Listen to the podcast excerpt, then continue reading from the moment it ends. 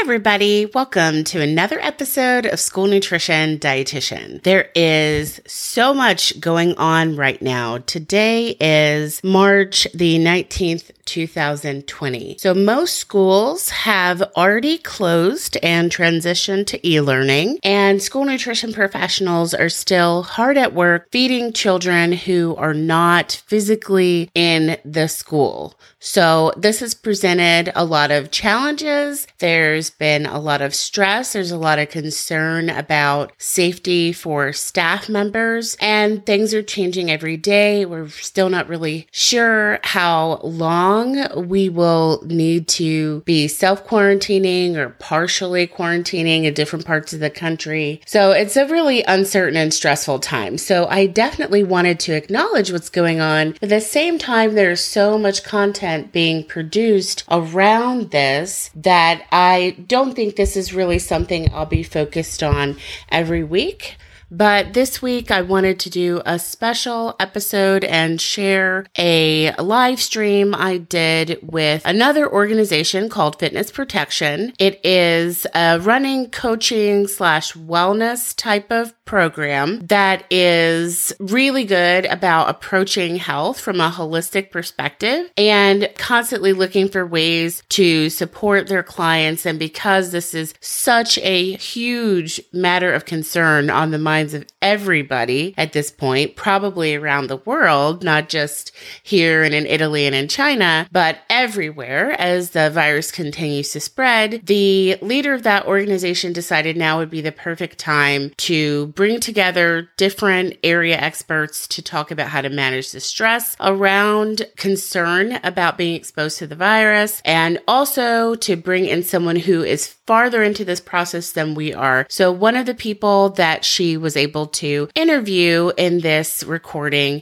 is a registered nurse from the US living in China or who was living in mainland China and has really seen the progression of the pandemic from how concerned should we be to it's time to quarantine to now we've got our numbers under control. So she's really seen a lot more than we have. And as a healthcare professional, she also, she adds that perspective to the interview as well. But I will say we, there is some levity here. Everybody manages stress differently. And for all of us, we just happen to be the types that are always looking to laugh instead of cry. It is still a very serious matter. It's still very stressful, but we cover a lot of territory about managing your emotions through this process. But again, it's not super serious. So depending on how you process information, this may or may not resonate with you. But after this week, we'll be back to our regular programming. A lot of the interviews I already had scheduled to publish were around networking and things that are coming up because we're moving into networking season or what usually is networking season with state level school nutrition association conferences and then the big national conference in the summer. So it remains remains to be seen how all of this is going to play out and how those will be affected and what will be postponed, um, what will still happen. You know, at this point, we're having to learn to get a little more comfortable with uncertainty, which I know is a very difficult thing for humans to do. So do not beat yourself up for feeling distressed and maybe feeling like you're not super excited about going into work because you were concerned about your own health. You're concerned about your loved ones. And yes, of course, we are always concerned concerned about also feeding the students that we serve, but this is a very unique situation. So I know some people have been struggling a little bit with guilt or maybe not even guilt, but some people online I've noticed have been really lashing out and being super judgy because other people are experiencing that little bit of tension or conflict between wanting to serve because that is who we are, but at the same time, really feeling concern and distress over the uncertainty regarding your own health outcomes and those of family members. So this isn't a time to judge each other. This is really a time to support each other and to respect that we are not all exactly the same. And that is okay. And that is a good thing. And the way you process stress is not the only way and it isn't the right way. There is no right way. You do what you can, you manage stress the way you manage stress, and you move forward. This, when you're in crisis, is not the time to attempt to overhaul your outlook on life or overhaul the way that you process negative emotions because we're in the thick of it. So this isn't a helpful time to criticize someone for maybe always seeing the glass as being half empty because technically, if a glass is half empty, it is also half full. It is both of those things at the same time. And does it help the other person to judge what comes to mind first when they observe the glass? No, it does not. So anyway, I say all that to say, I hope you enjoyed this conversation. I had a really good time speaking with these ladies and I felt like I was in a better place once the conversation was over. So I hope you'll feel the same. And I hope that you'll reach out on social media and share some of your stress management tips or even some of the things that are proving very effective in your operation as far as how you are getting the meals out to your children. So in our district, we really tried to build on what we already do in the summer, but expanded it and added way more sites, trying to cover the entire county. And we did receive feedback from our parents after the list was released, soliciting more sites in certain areas because of issues with transportation. And I am not even going to address whether I think this is a positive or a negative or mention whether it's legal or not so legal because I'm sure you already know this, but a lot of children are being left home alone right now because people don't know what to do who are in situations where if you don't go into work, you will be terminated. Depending on what type of job you have, that is a reality that a lot of people live with. And we're not yet to the point where everybody has the ability to just decide not to go. We're waiting to see what's going to happen with stimulus packages. We're waiting to see what's going to happen. So people are in limbo and having to make decisions based on what they have in front of them right now and they may know that yes i should not leave my child alone because they're seven but at the same time, I need to go to work to be able to feed my child. I don't know when other help is coming. So that was even some of the feedback that we got that my child can't get there if they cannot walk from like the back of the neighborhood to the front of the neighborhood. If it is out at the community center or something, it's not safe for them to go by themselves and I will not be there to escort them. So that's a whole another issue that's coming up. So it's very interesting. This whole situation is revealing a lot of weak points that we have in communities as far as really having a, a backup or way to catch people who are food insecure and revealing that a lot of people who go to work every day have no real financial security and don't have a few months of savings for emergencies. I'm sure most of us already knew that a rainy day fund is not something that everybody has the ability to build because they may have to live hand to mouth and that most people are just a couple of paychecks away from homelessness. And because no child works and supports themselves, all children are vulnerable. So it really isn't about being low income or median income or whatever. It's really just all of our kids are vulnerable. And you can be someone who goes to work all the time and typically lives comfortably. But if your checks are interrupted, you're life quickly descends into chaos and uncertainty. So a lot of people are experiencing that right now and having to do things that they would not typically do. And we're just learning how to best support them. And of course, waiting to see what the CDC or the World Health Organization is going to recommend as far as how we should best be protecting ourselves and whether or not us being out in the community is going to eventually become something that isn't possible as we're trying to control the spread of the virus. So, interesting times, maybe a little too interesting.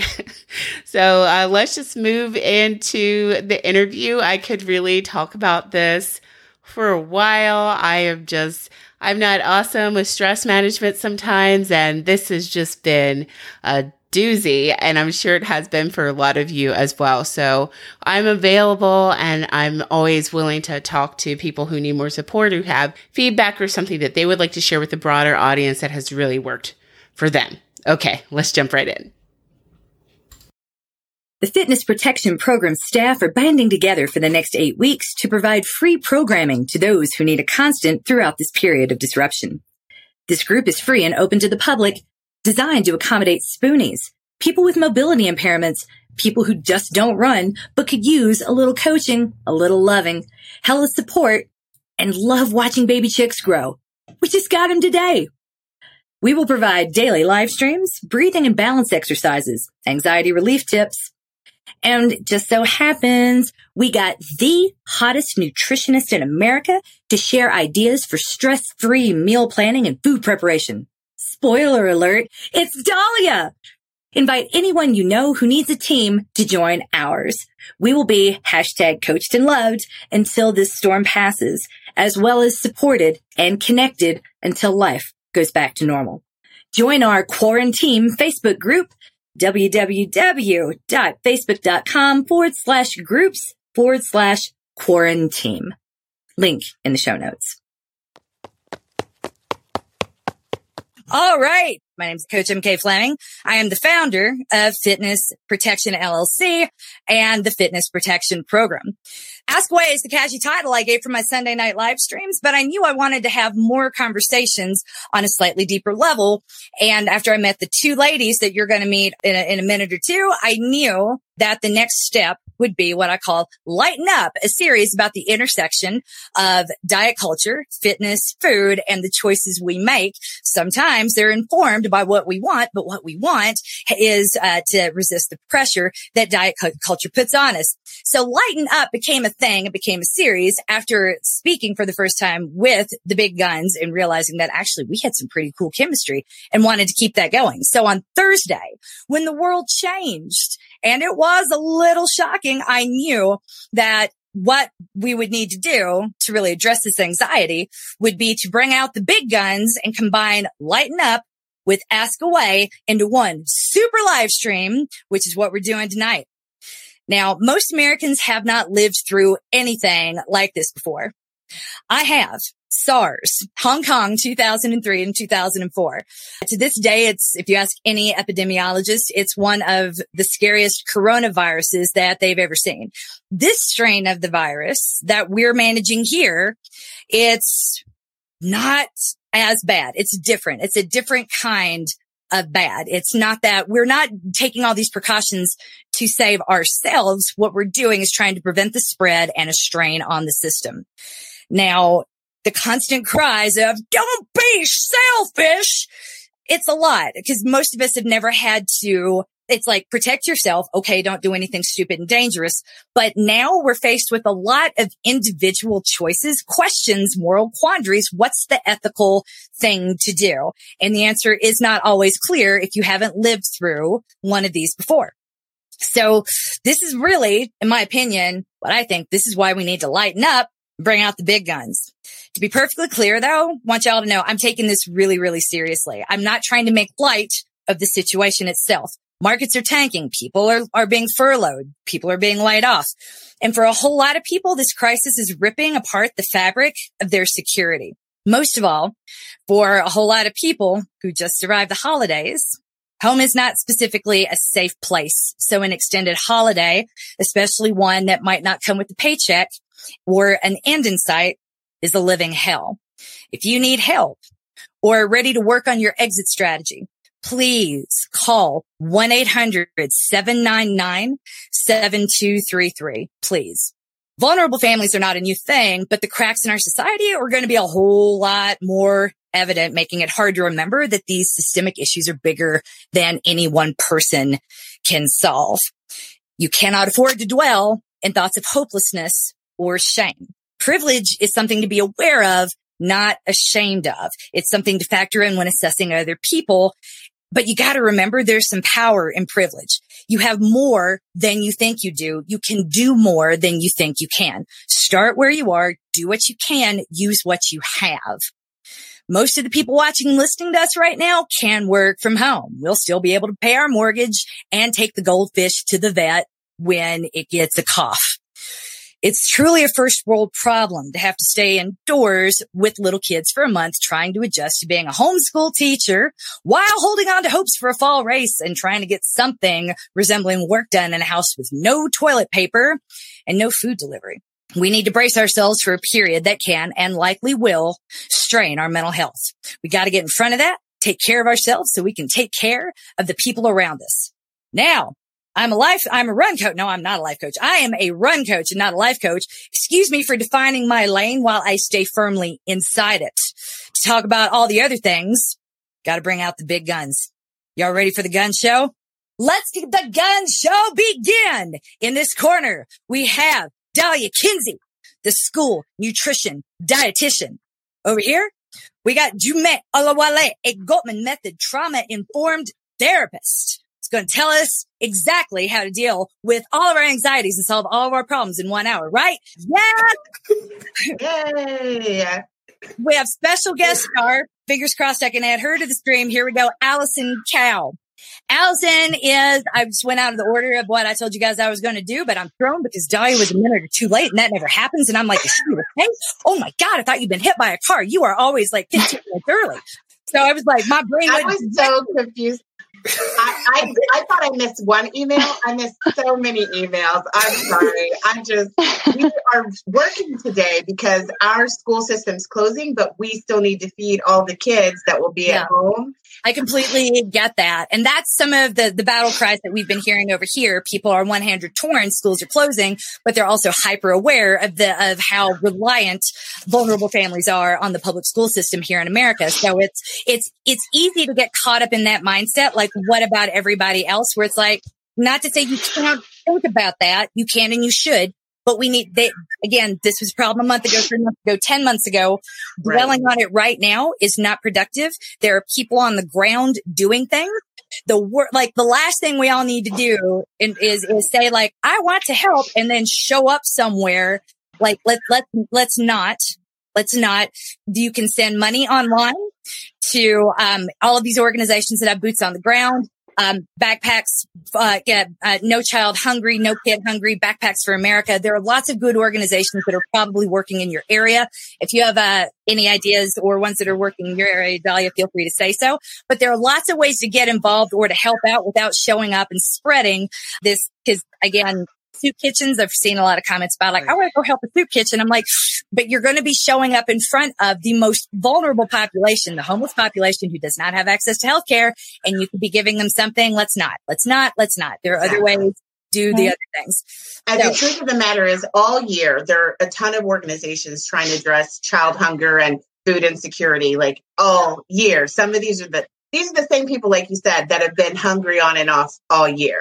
So you really just want to support the same organizations, find out who's in your neighborhood doing these things, contact them and see if there is anything that they need from you. But honestly, there may not be. I know for us, because the area that I work in is kind of a low income area, we essentially have access to free lunch for the entire community. Like we don't have to do individual applications because the percentage of poverty is so high. I mean, so everybody qualifies for free lunch because of the fact that the majority of kids do.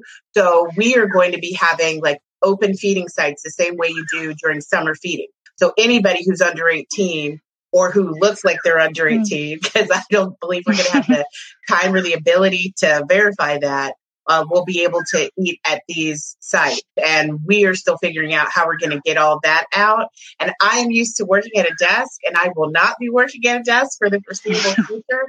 And that's going to be an adventure. I don't know how the people who usually do the manual labor are going to feel about us um, doughy office workers helping them out as best we can. But that is what we're going to be doing. And we're going to list our feeding sites on our website and we basically do a robocall out to all of the parents that are on the call list in our school district. Every school district's doing it differently, but anywhere where they have summer feeding programs, a lot of people are going to be using that same structure. Like they get with churches, they get with um, boys and girls clubs, you know, and do the feeding in the same way they would in the summer. So, Jimmy, are you completely booked up for like the rest of the summer now? no, I am booked up. I mean, I already have clients that were on my calendar and some of us are moving to online sessions. So it's just making sure to verify um, their insurance. But yesterday, I mean, our governor has been amazing. He has really mm-hmm. stepped up in a major way. I've been so impressed with this wonderful man.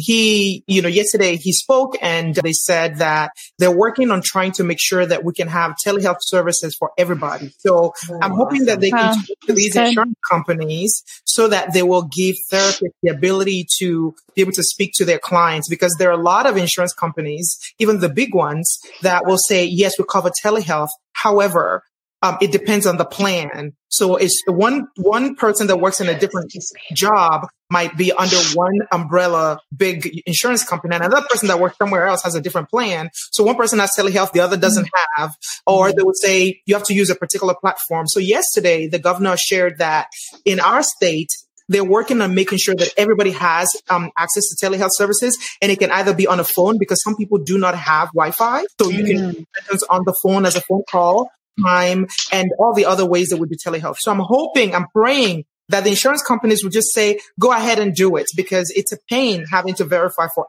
each client. Right. I, I can only imagine. Yeah. It takes um, a lot of time for them. Yes, yes, absolutely. That's and just to be clear, Jimmy is in Ohio, Dahlia is in Georgia.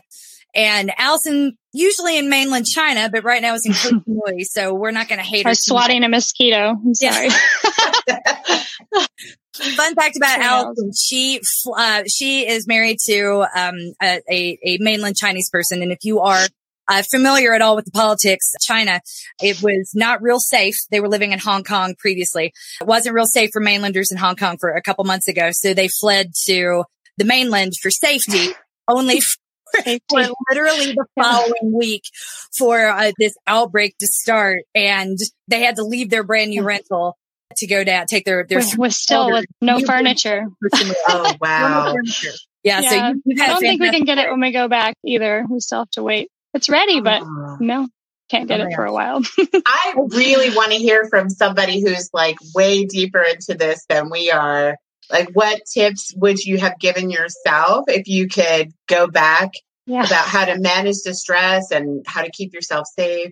And tell them a little bit too, give them some context for the quarantine. Because the thing that I keep saying, not, I, I, I realize you don't have the context. SARS was different. Mm-hmm.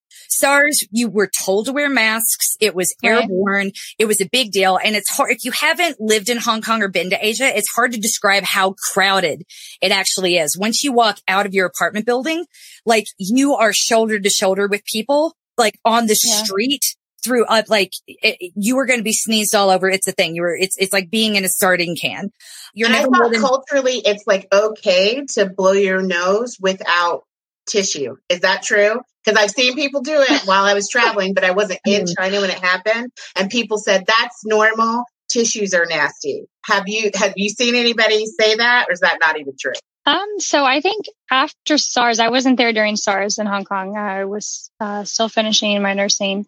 But I've seen on the trash cans in Hong Kong, for example, they have a sign that says if you spit on the ground, if they see you spit in a tissue and throw it on the ground, then there's a 1500 um, Hong Kong dollar fee for that. So, and I, I've actually heard of people getting fined for that. So I think at least I know in Hong Kong, they've taken that pretty seriously. In the mainland, people get away with a lot more, but I do think that is absolutely going to change. They're putting in some very strict, um, very serious things for people that, that, are spreading, you know, that are not being cognizant of you know, themselves and their bodily fluids and spreading things. Right. So I, yeah. I'm hoping to see a, a big change um, whenever we go back.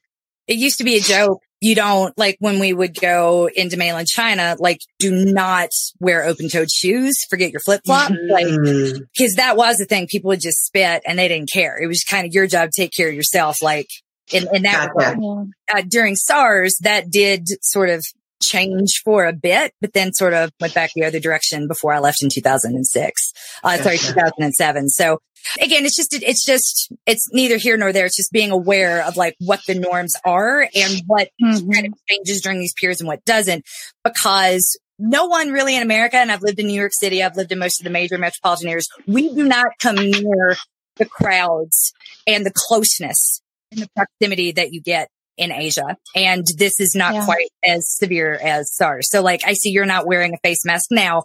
I assume we were told like don't go don't go outside unless you have to and when you do wear a face mask it seems mm-hmm. like they're asking you this is spreading so quickly they immediately went to building containment which is not what's happening here building like, containment you mean in, like in hong kong yeah like you well in mainland china you guys were quarantined in your yes. apartment building it sounded like yes so around the january 23rd was the chinese new year's eve i mean and all of this happened at a really really terrible time. I mean, if you can pick the worst time, that's it. It's um, it's the largest movement of people annually, and everyone's going back to their home. It's like, what would you say, MK? It's like Christmas, but much more intense. Mm-hmm. Uh, it's like a much longer period of, of time. Yeah, it's it's mm-hmm. like together. Sorry, my I'm on my phone, guys. I'm trying to stabilize it.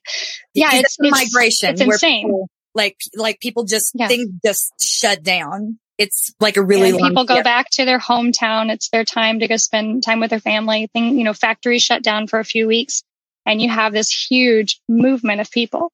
So this was a very, very unfortunate time for it to happen. A lot of people had already gone back to their hometowns. They left their home province, kind of like, you know, our home state and, you know, travel back to the countrysides, out of the cities. You know, there's still a fair amount of people in the cities, but um, when all this was happening, whenever it really started to get serious and they started to shut things down, um, was like right around the, the 23rd. I remember having Chinese New Year's Eve with our family, and you know we had to go out in mask when we were in our little private room to have the they, they have separate you for the meal, so that was probably more hygienic. But um, we sat there, and I remember watching the you know the TV and just seeing that they're shutting down Hubei and at the time, you know, they're still having the Chinese New Year gathering. I, so I thought, well, if they're doing that, maybe, you know, they were doing the, the live TV shows like they would do a New Year's Eve special in the US, kind of like that. So I thought, well, you know, maybe they have it under control. Maybe, you know, um, maybe it, it's not going to be that big of a deal for that long, perhaps.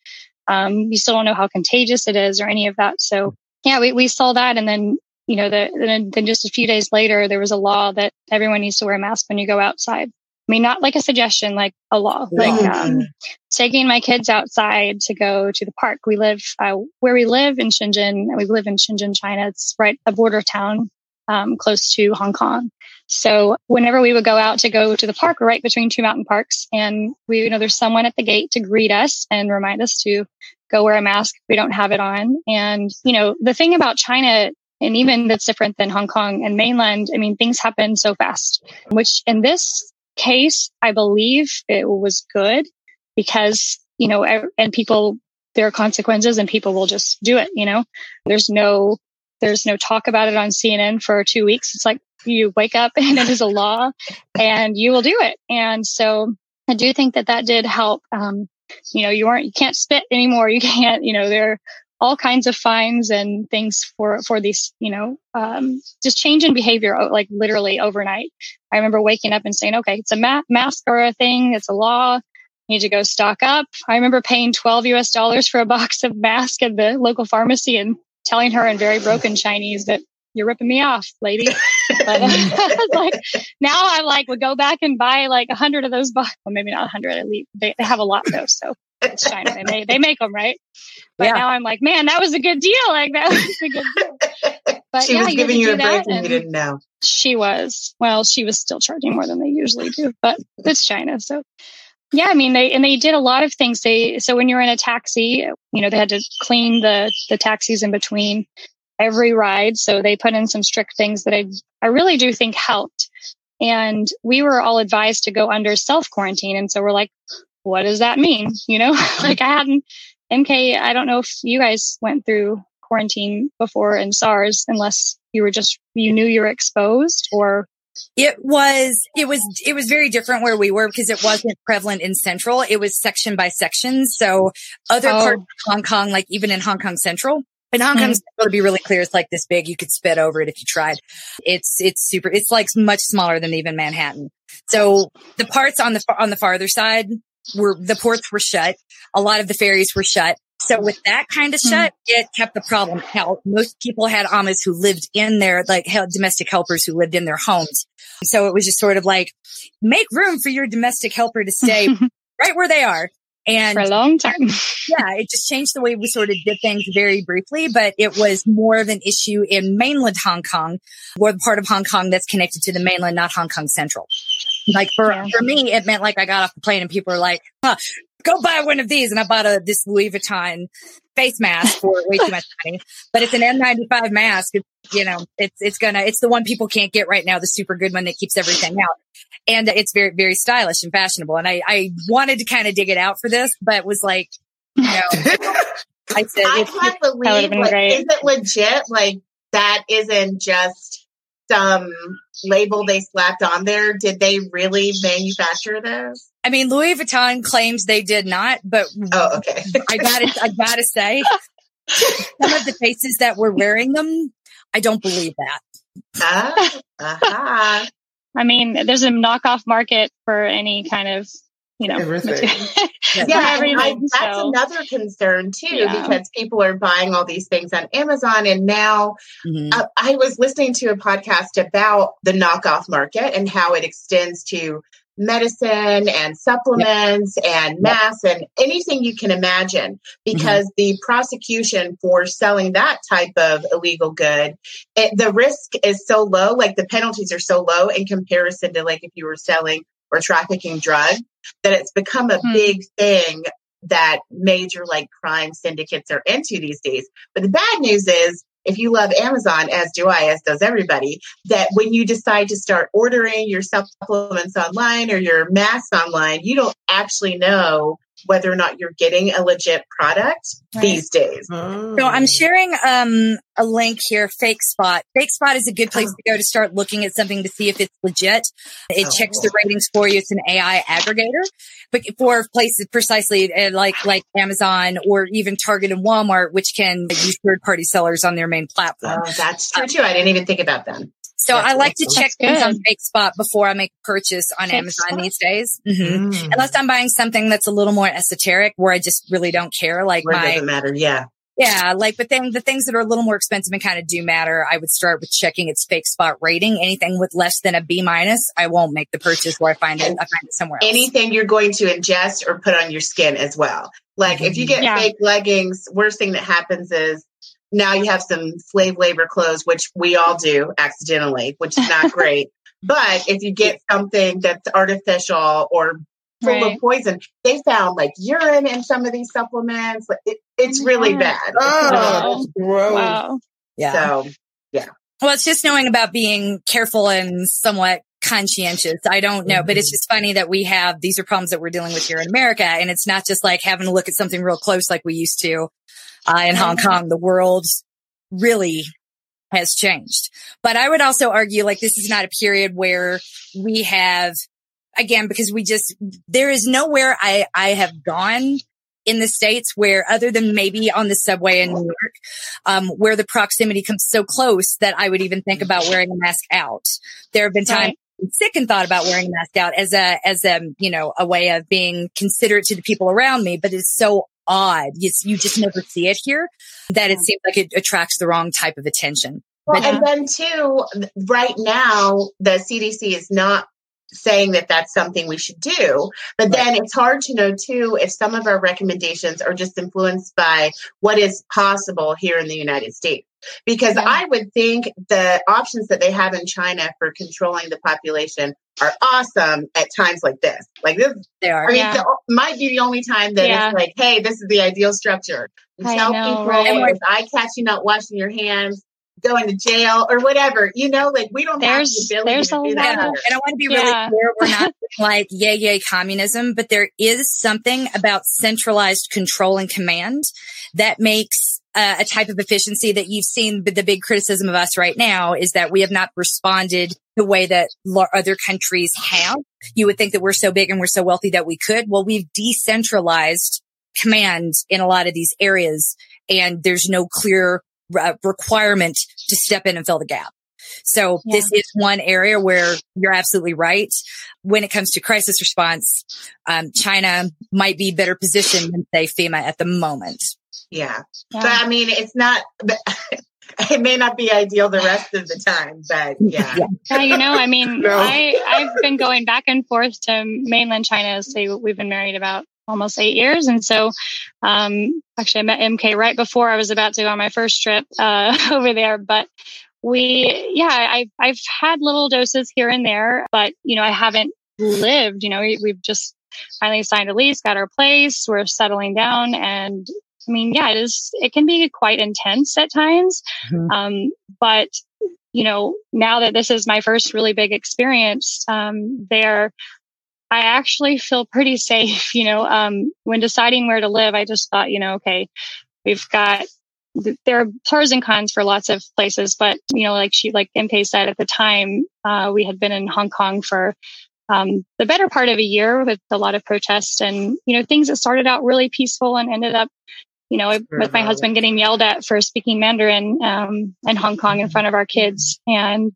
you know, like I can't even call it racism, but against it, you know, one one part of China against the other part, um, separated by a lot of a lot of different factors. But I will say, like you know, as you said, Dahlia, and during this time, I do believe that the structure of the government is, I mean, is really ideal in trying to protect the vulnerable population.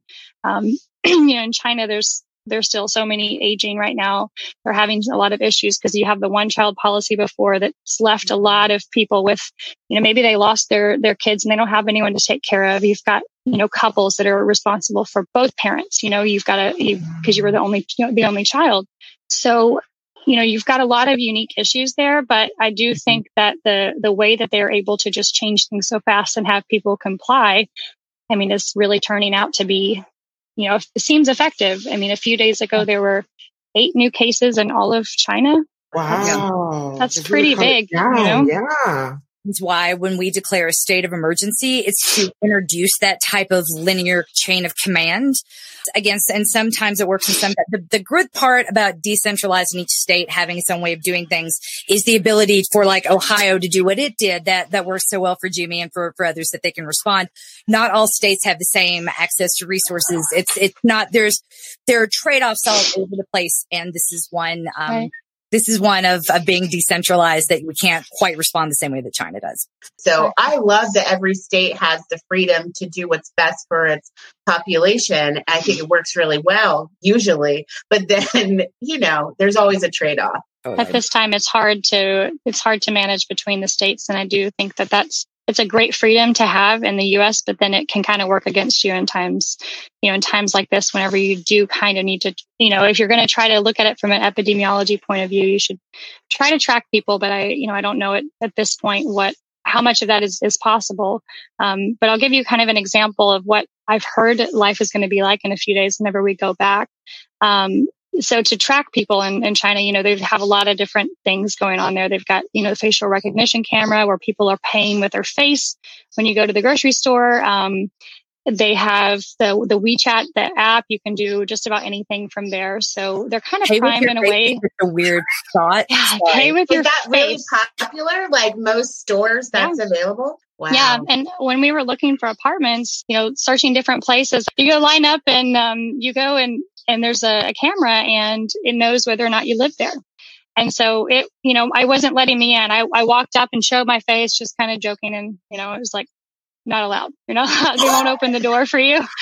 So, wow. I mean, it's a really big part of the culture. I mean, especially in Shenzhen, which is where we are. That's a, the probably the most, the newest, most modern, you know, place for all of this, where a lot of the tech companies are.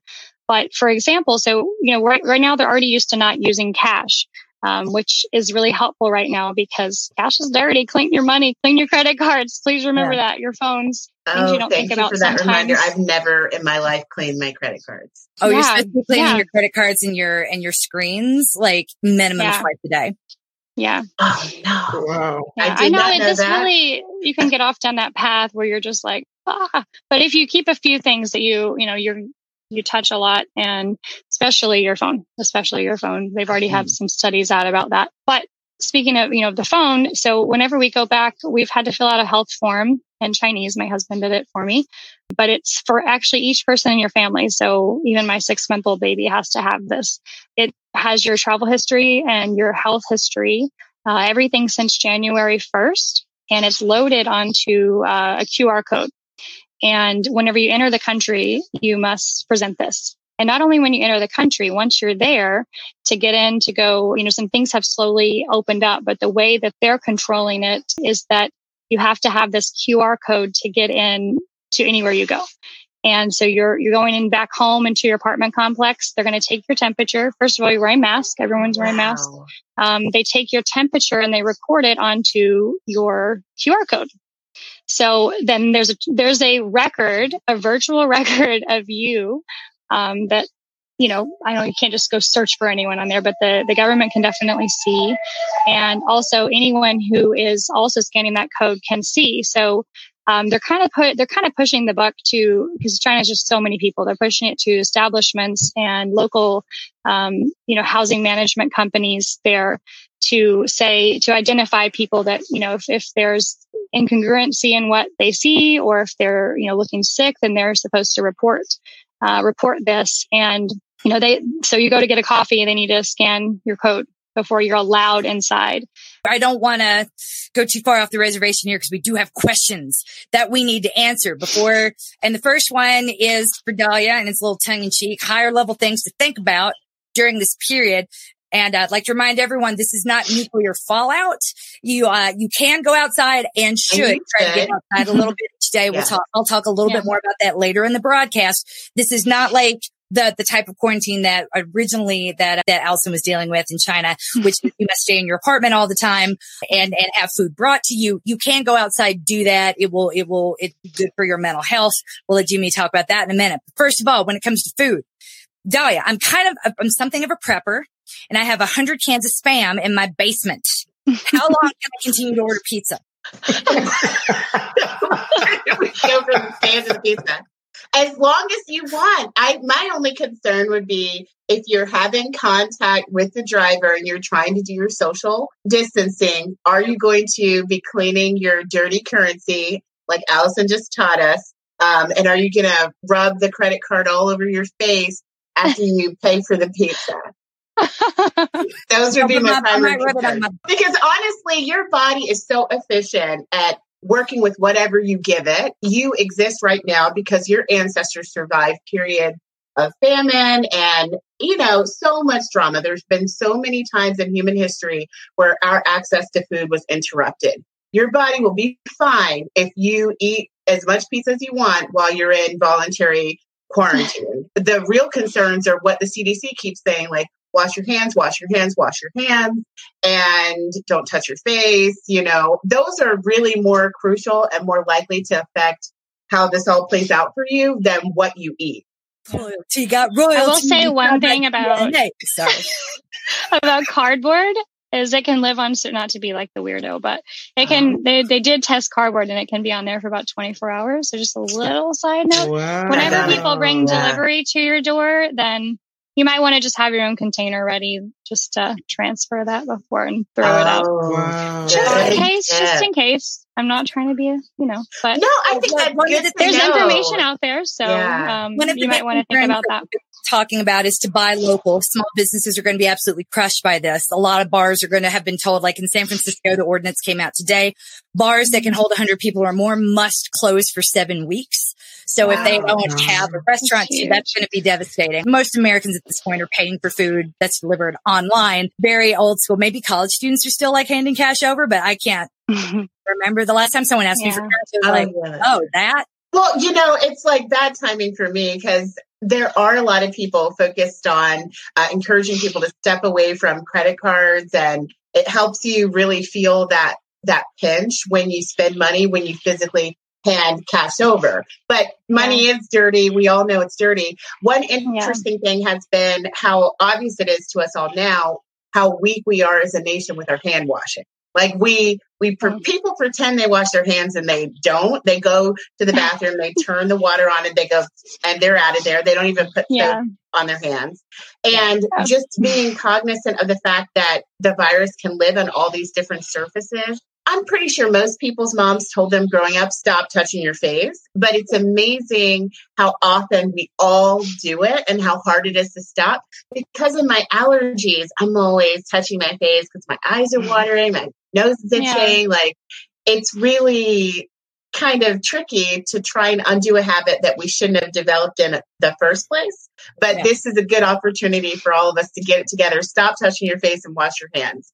Like every yeah. time you've touched anything that someone else has touched, which is anything, you should go and wash your hands, whether it's a light switch or I got to speak up for the people with OCD and, and serious oh, anxiety yeah. disorders here because we, I, I, I know we have a few at least in our community. Um, careful with the public shaming. You do not know what someone else is going through. You do not know what it took for them to only be able to do that, walk away and put on hand gel or hand sanitizer if they have it.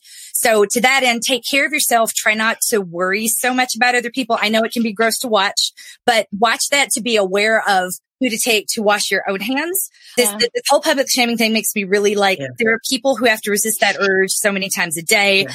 And we're just adding to it when we add right. to, when we're adding shame on top of the panic. Well, everybody just needs to worry, worry about, about themselves. worry about exactly. yourself. Yeah. Has everybody worry seen that yourself. little, there you go. Have you seen that little um, video with the girl in the back seat who doesn't want help from her dad with her seatbelt? Yes. yes. Says, worry about yes. yourself. Yeah. Yes. That's what we all need to do. Just worry about yourself. Wash your own hands. You're not washing anybody else's hands. Don't worry about what the last time they did it. That's their thing. And right. don't hoard. Fill your freezer with anything that's perishable. You can buy in freezer form. So this is my next question before I start like attacking Jimmy, who's sitting there quiet and she she doesn't know I'm coming for. Um, so, you never get the easy questions, Jimmy. Why would you? You're too smart for that. So the, the, the bigger, we get a lot of questions about frozen food and that the like relative. So in a perfect world, we would eat everything fresh, but that's expensive and it doesn't have a long shelf life. Um, is the next best step then to take things and buy it in frozen form and have a couple of meals ready to go that we've kept a lot in like say the outdoor freezer? Is that probably absolutely that's a great option and half the time, like if you have the storage space for that, great.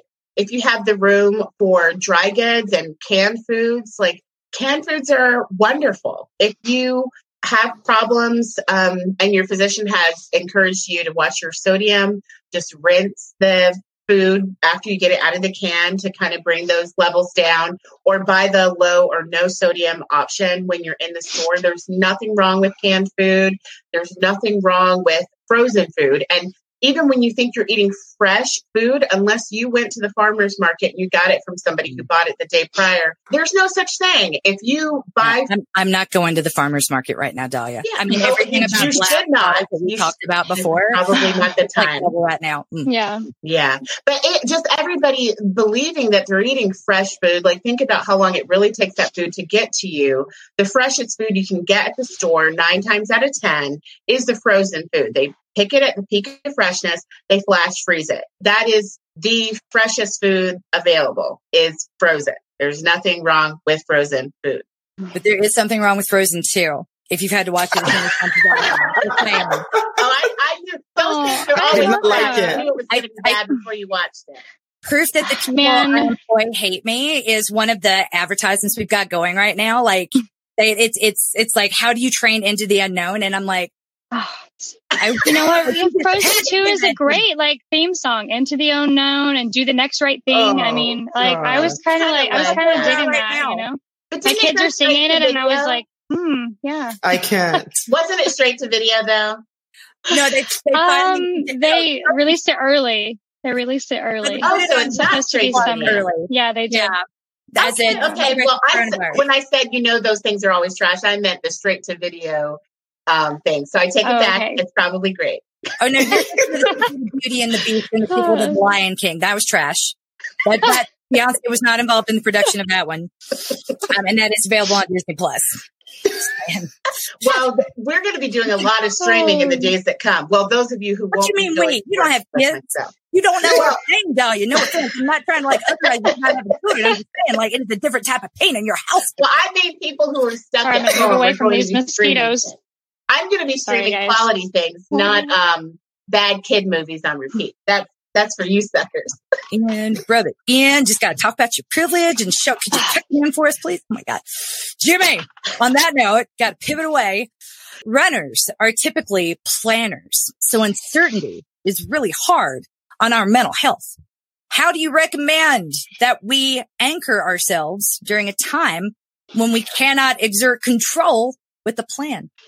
Yeah, that, that is a. we're all trying.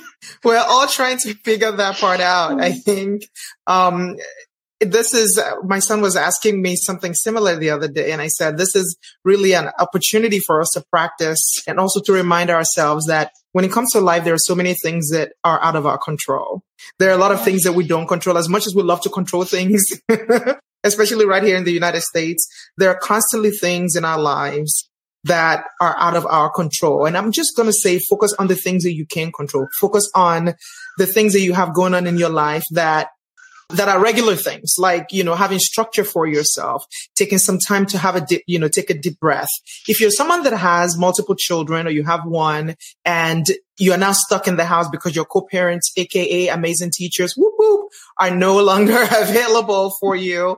It is time for you to run yourself into the bathroom and lock the door and just be in there. It is time for you to go into the shower and have an hour shower. It is time for you to go drive down the street. It's time for you to walk outside and just go take some time for a walk. Okay. But at the end of the day, what you need to start thinking about is right now, everything that is going on in the outside world, especially with this particular virus, are things that I don't know anything about. And beyond washing my hands, beyond just following the things that the CDC have asked us to do, all I have is breath.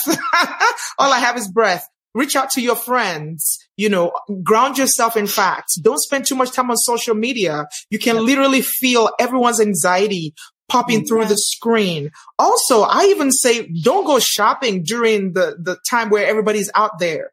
Because if yeah. you go out there, we went shopping on Thursday. My husband and I just took the day off on Thursday to spend some time together. And we're like, oh, let's go and pick up a few things on Thursday. Um, just a few things from the store. And we get there. OMG. There was nowhere to park. We mm-hmm. walk in. It was packed full of people. The lines to check out were in the aisles. And I remember saying to him, I said, you know, this is enough to give someone anxiety. If yeah. you're just going in to pick up something random and mm-hmm. you see so many people like that shopping in the way they're shopping, you can't help but yeah. say to yourself, do I need to do that? What if exactly. I don't have any more tissues? What if I don't have right. any rice? What if, so we all start feeding into each other. Right. My husband went to um, the gun range this afternoon and he said there were so many people there lining up to buy guns to purchase guns, forage for food, and hunt deer. Yeah, people are literally just sort of like multiplying the freaking the, the freaking thing, right? So yeah. I don't want to say to someone, don't worry because it's natural mm-hmm. to worry when yeah. something is what you don't understand, what you don't know, and you don't know how fast is, is moving by.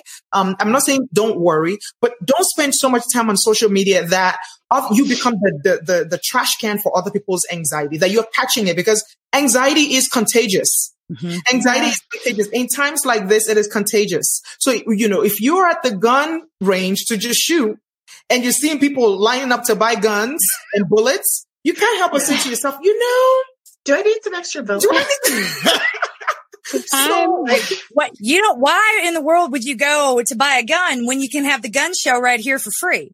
Oh, for real. We all need to lighten up, and hence the name of this series. Like, you're, there's yeah. everything out there is going to tell you to worry. Here, we're just trying to help you rein it in a little bit. Like, yes. it's not that we aren't concerned, but not, there's a difference between concern and rumination. Rumination yes. is when you go over something over and over and over and it's hard to get right. unstuck. It's not productive. You know, I, am overthinking this. No, you're ruminating and it's not helpful and it's not healthy. So right. then, then the question becomes, have you even followed the recommendations that the CDC has already provided you with. Yeah. While you're go, I don't think the CDC said anything about worrying about how many bullets you have because you're not going to shoot the coronavirus. So no. I don't know why you're focused. On toilet papers. Too bad. You know, yeah. they didn't say anything about toilet paper. Yeah. And yet nope. people are, this is what Nobody bought ch- toilet paper in China. They do use it, but I mean, no one was stocked no up in China on toilet that. paper. No. Except Hong Kong. There was a robbery of toilet paper. Well, Hong Kong, wow. you know, one of the first things I remember hearing when I, when, so I was the youngest person on the desk. I was living in Tokyo and they sent me to Hong Kong because I was the only one without family, right? So if anybody could wow. be moved to Hong Kong in the middle of SARS, it was going to be the least valuable human. Oh, no. so that was how I ended up there. And the first thing that I was told was buy a bidet. In case we have to quarantine again, just like start thinking around yeah. the things that you do, start thinking of alternatives. Yeah. So like my alternative to not needing, like what, what are the things that I would use in a day? We made lists and then would find alternatives. The biggest one was the best way to not have to deal with, with this. You're going to have running water. This is not the apocalypse. The, uh, you right. will have like, let's operate on the assumption that the global supply chain for food will not be disrupted. There's no, this is not nuclear war. This is not civil war. You're going to have basic necessities, but you might need to stay contained in your really large furnished apartment for a while. Boohoo. All right. So right. Like, all right, let's buy some more DVDs. Let's, you Netflix, know, all the freezer. Yeah. And these days you you can it, stream it like you have YouTube. so much to do versus yeah. 2000. This you know, is 2003, right? 2003, yeah. buy a day, stockpile the freezer, get some, get some entertainment and, and don't worry about it. Right. And that's effectively still kind of what we did today. And by, by the way, you can still get a bidet for 30 bucks on Amazon. Please put the link. Button. Put the link in there because somebody mentioned that the other day, but then they didn't provide the link. My concern was I literally a couple of days ago was Googling, like, how do you use it? Because, of course, when you're a bride, it's more intuitive. The big ones, the one, like the real one, not the attachment. Yeah. So, anyway, but you can Google that, you can figure it out, and then you won't need all that toilet paper. but even just being around the country, people here in rural Georgia, um, a little while ago, somebody was talking about using the Sears Roebuck catalog as toilet paper back in the day. So, I mean, we think toilet paper is essential, but ask your grandma if she is worried about the toilet paper. Probably not. You know, you can use all kinds of other things to handle your business. I don't understand the fixation yeah. with the toilet paper. I know. Like your, your CVS receipt, cleaner. right? oh, right. Exactly. Absolutely. That'd that be a great repurposing of that. Like when you pick up your three month supply of meds, then you're going to get a lot of. Who knows what's on those receipts? I've never looked. I don't know. I always put it in the trash. It's, it's way too much information, and it's I don't I don't understand it. I don't know when they're going to be shamed into shortening them. I think they shortened them a little bit, but they've got some more work to do. Right. They do. Right. They do. Getting a question from Sarah Scott Dietz. Okay, but seriously, what do you do about your wet butt? Most of the bidets, most of the cheap bidets anyway, come with the ones that have buttons. So not, oh, not super cheap. So the ones that cost $30 or less usually are a handheld bidet, like a sprayer, like a spray gun. And that one you just got to air dry it or not worry about it. Um, take it off seriously. Shake it off. And, yeah. Um, yeah. Not Isn't that what that song about? yeah. Or you know what? Actually, yeah, try that. Torque it off. It's a great idea. Um, the, the other, I'm sorry. The more, the more expensive. The more expensive ones, the fancy ones that are like 60 bucks, you can buy them th- even for 250 at like Bed Bath and Beyond. Um, they have button functions. They're more like the ones that we had in Japan. And so you'll have hot water, cold water, mix it, and a, a jet dryer. So it depends on how fancy so you want to get with your bidet, but you can you can spray dry I'm very fancy. I, I shake it off. Shake it off. Do what you gotta do. For that, I'm gonna need the um the air. I'm gonna need all yeah. okay, I will say one random, another one random thing, nerdy thing is before you flush the toilet, close it because uh, things do come out and it can spread that way oh, uh, for quite some time. Just a little side note. You know, especially your kids, me. because kids are bad about that. yeah. Well, you know, no one ever told me how far the spray is. Like we had that issue where um, people who maybe hadn't heard that before were storing things kind of close to the employee bathroom. And oh. someone who does audits with me was like, Do you know how far this poo will travel when you flush? Close that door. Don't ever let me see that door open again. So you yeah. Put your toothbrush in the medicine cabinet. Just yeah. some practical things. Things you're like you're gonna put in your mouth. You're gonna put on your face. Just you know, just take a little time that you're at home. Do a little cleaning and organizing, and yeah, just kind of think from that perspective. Well, I guess that gets the perfect I, entree to the very next question. Oh, sorry, don't want to interrupt. Sorry, can I just add one more thing? Yes, do it. Sometimes, you know, in the in how busy we get, especially in this time and you know this time this time that we're in, we don't have a lot of time for self care. We don't have a lot of time to do things for ourselves. Sometimes the universe just forces you to slow down. And so, yeah. what I would encourage people to think about is also to reframe this time rather than the idea like I'm stuck and this and that. Think of it as it's time for me to just slow life down a little bit. Life is very fast in the United States. I used to live in England and it's far much, much more slower in England. And so this is time for you to get that sleep that you usually don't get much. Maybe you want to do some writing. This is the opportunity for you to do some writing. Maybe you're thinking about business and you haven't had time to do a business plan. This is a time for you to do that. Maybe you want to take up running and you haven't really had time to do that. This is your time to, you know, try the C2 5K app or something. You know, what, this what, is your try, try, fitness protection program. Fitness protection. We have we have fitness protection program. Yes, I'm sorry, Coach MK. I'm sorry. You just holler at Coach MK. But this is your opportunity right now to just slow things down a little bit and start right. finding the things that you've lost in terms of fun and hobbies that you want to pursue. Tonight I baked some banana bread with my children. You just just find the, the things that you didn't have time to do before, Try yeah. to get them done that is fun. Now, yeah. what about suckers like myself who will now have to do more work in the next couple months than they, they've done so far, like this year? What recommendations for not completely having a meltdown do you have? Because there's some people who now have to pick up the slack. So, yes. Mm-hmm. I would also, the, the same thing applies for you, right? So don't get so sucked in into the work that you are not taking care of yourself, right? I, I feel like when I get busy, the first thing that goes away is self care. I'm not getting adequate yeah. sleep. I'm not eating. I am not eating at the right time. I am, you know, um, not taking, taking the time to spend time with my friend. I am not going out to the gym. I'm not doing some of these things. So I am the one that drop off the list and I am just as important. So I have to think about it in the long term rather than make myopic decisions that in the long term, I'm going to be able to keep doing this if I take care of my body. But in the short term, if I don't, then I'm going to crash. Right. And then I'm not really going to be of any use to anyone. So you still need to carve out that time for yourself and also put boundaries around it. Right. They're going yeah. to be expecting you to do a lot of stuff. Right. It's okay for you to say no to certain things. Right now, if work right. is pulling at you and family is pulling at you and everybody's pulling at you, you've got to draw boundary lines for yourself and say no. Mm-hmm. Right. Yeah. There's say no way you can. Yeah. I agree. No I agree. I we will have compassion fatigue. Yeah. Passion fatigue is real. is real. And a lot of people, like I was saying earlier in the at the start of the broadcast, uh, the cracks in our society are going to be showing. They're going to be a lot more obvious than before. They have been present for a while. They will just be harder to overlook.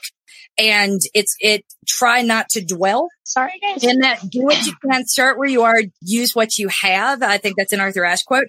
But dwelling on all the people that are hurting is not going to be super productive.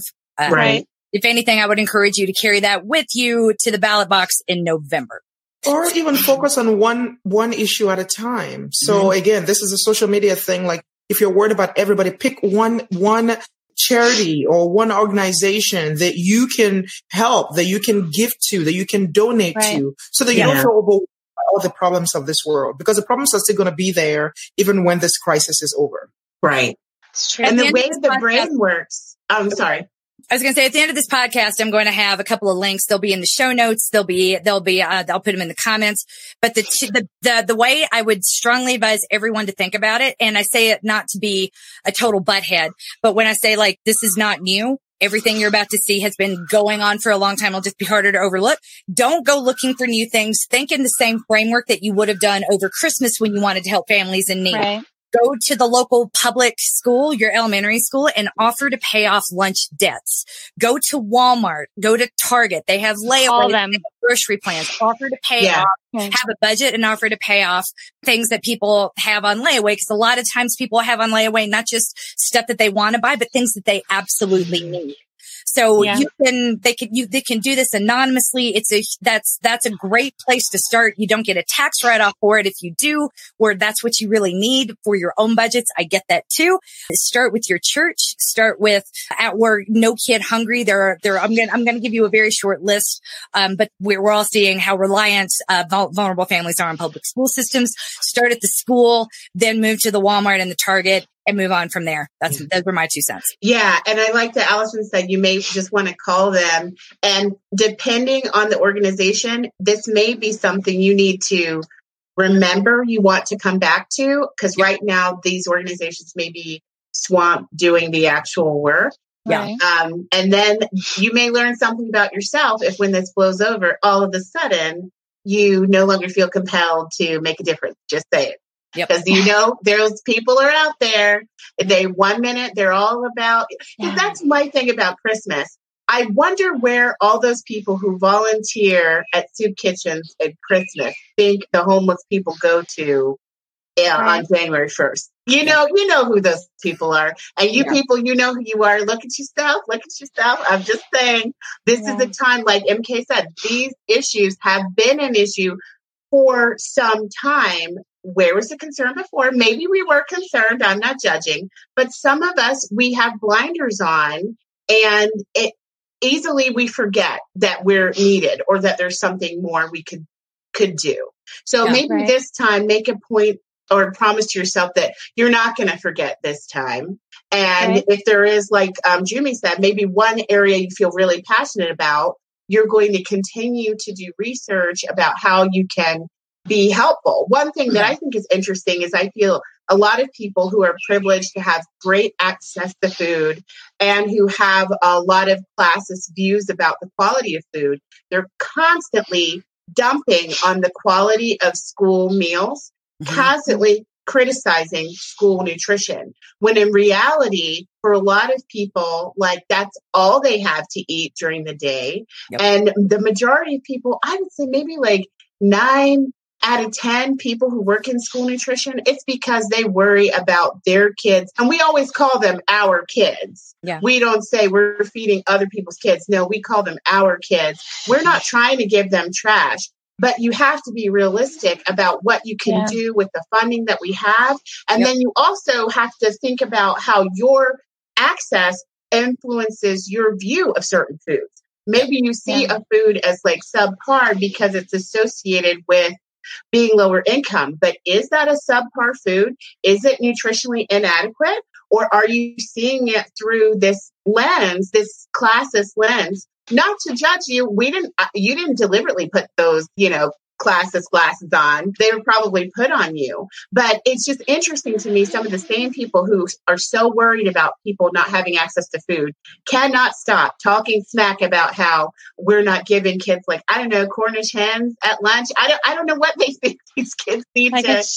It's yeah, it's all You know? relative. It's all Yeah. Which relative. kind of leads to the point, like be really careful about the, the, the tendency to spout on Facebook. And especially if this quarantine goes on longer, some they're estimating this could be three months before we fully hit bottom and come back out to a place of normal. Um, you're going to need these online bonds. So careful throwing bombs at people that aren't performing the type of concern that you would like to see. I know that I don't talk about my community service very often. I'll allude to it and I do it and I'm comfortable with it, but I'm not taking pictures of what I do with my children when we're volunteering places or when we're showing up because I think that's gross and tacky. I don't like it when politicians do it and I'm, I'm not about to uh, do that. My, so don't assume people aren't caring or doing things. And if you're, Sure. well, what about this? You, you're, you might not be helping anyone or actually solving a problem. You could be alienating yourself. And the final note, and I say this again as gently as possible, not all black people are poor and Thank you. Can we hear that one more time, MK? not all black people are poor. Not every school that exists in that is mostly uh, consists of people of color is necessarily high percentages of free and reduced lunches. So think about who you want to help. There's a, there tends to be a picture in our mind of what poverty looks like. And if the reality doesn't match that picture, we get a little angry or we feel cheated. So think about like what it is you want to do and try to take off that picture as much as you can Yeah. because um, there are all kinds of people in need right now. And if you just show up at a place at a, at a, at a neighborhood that you think of as a poor neighborhood, those people might be fine. So be, that's why I'm like, be real careful about physically showing up places because you could just be doing something Please. racist and Right. aggressive. Yes, yes. The last thing you want well said. do 'cause I is get yelled at by Dahlia for being like, ain't no report here. Why'd you come here? And Well, fair it's question. so- What did you think about that place?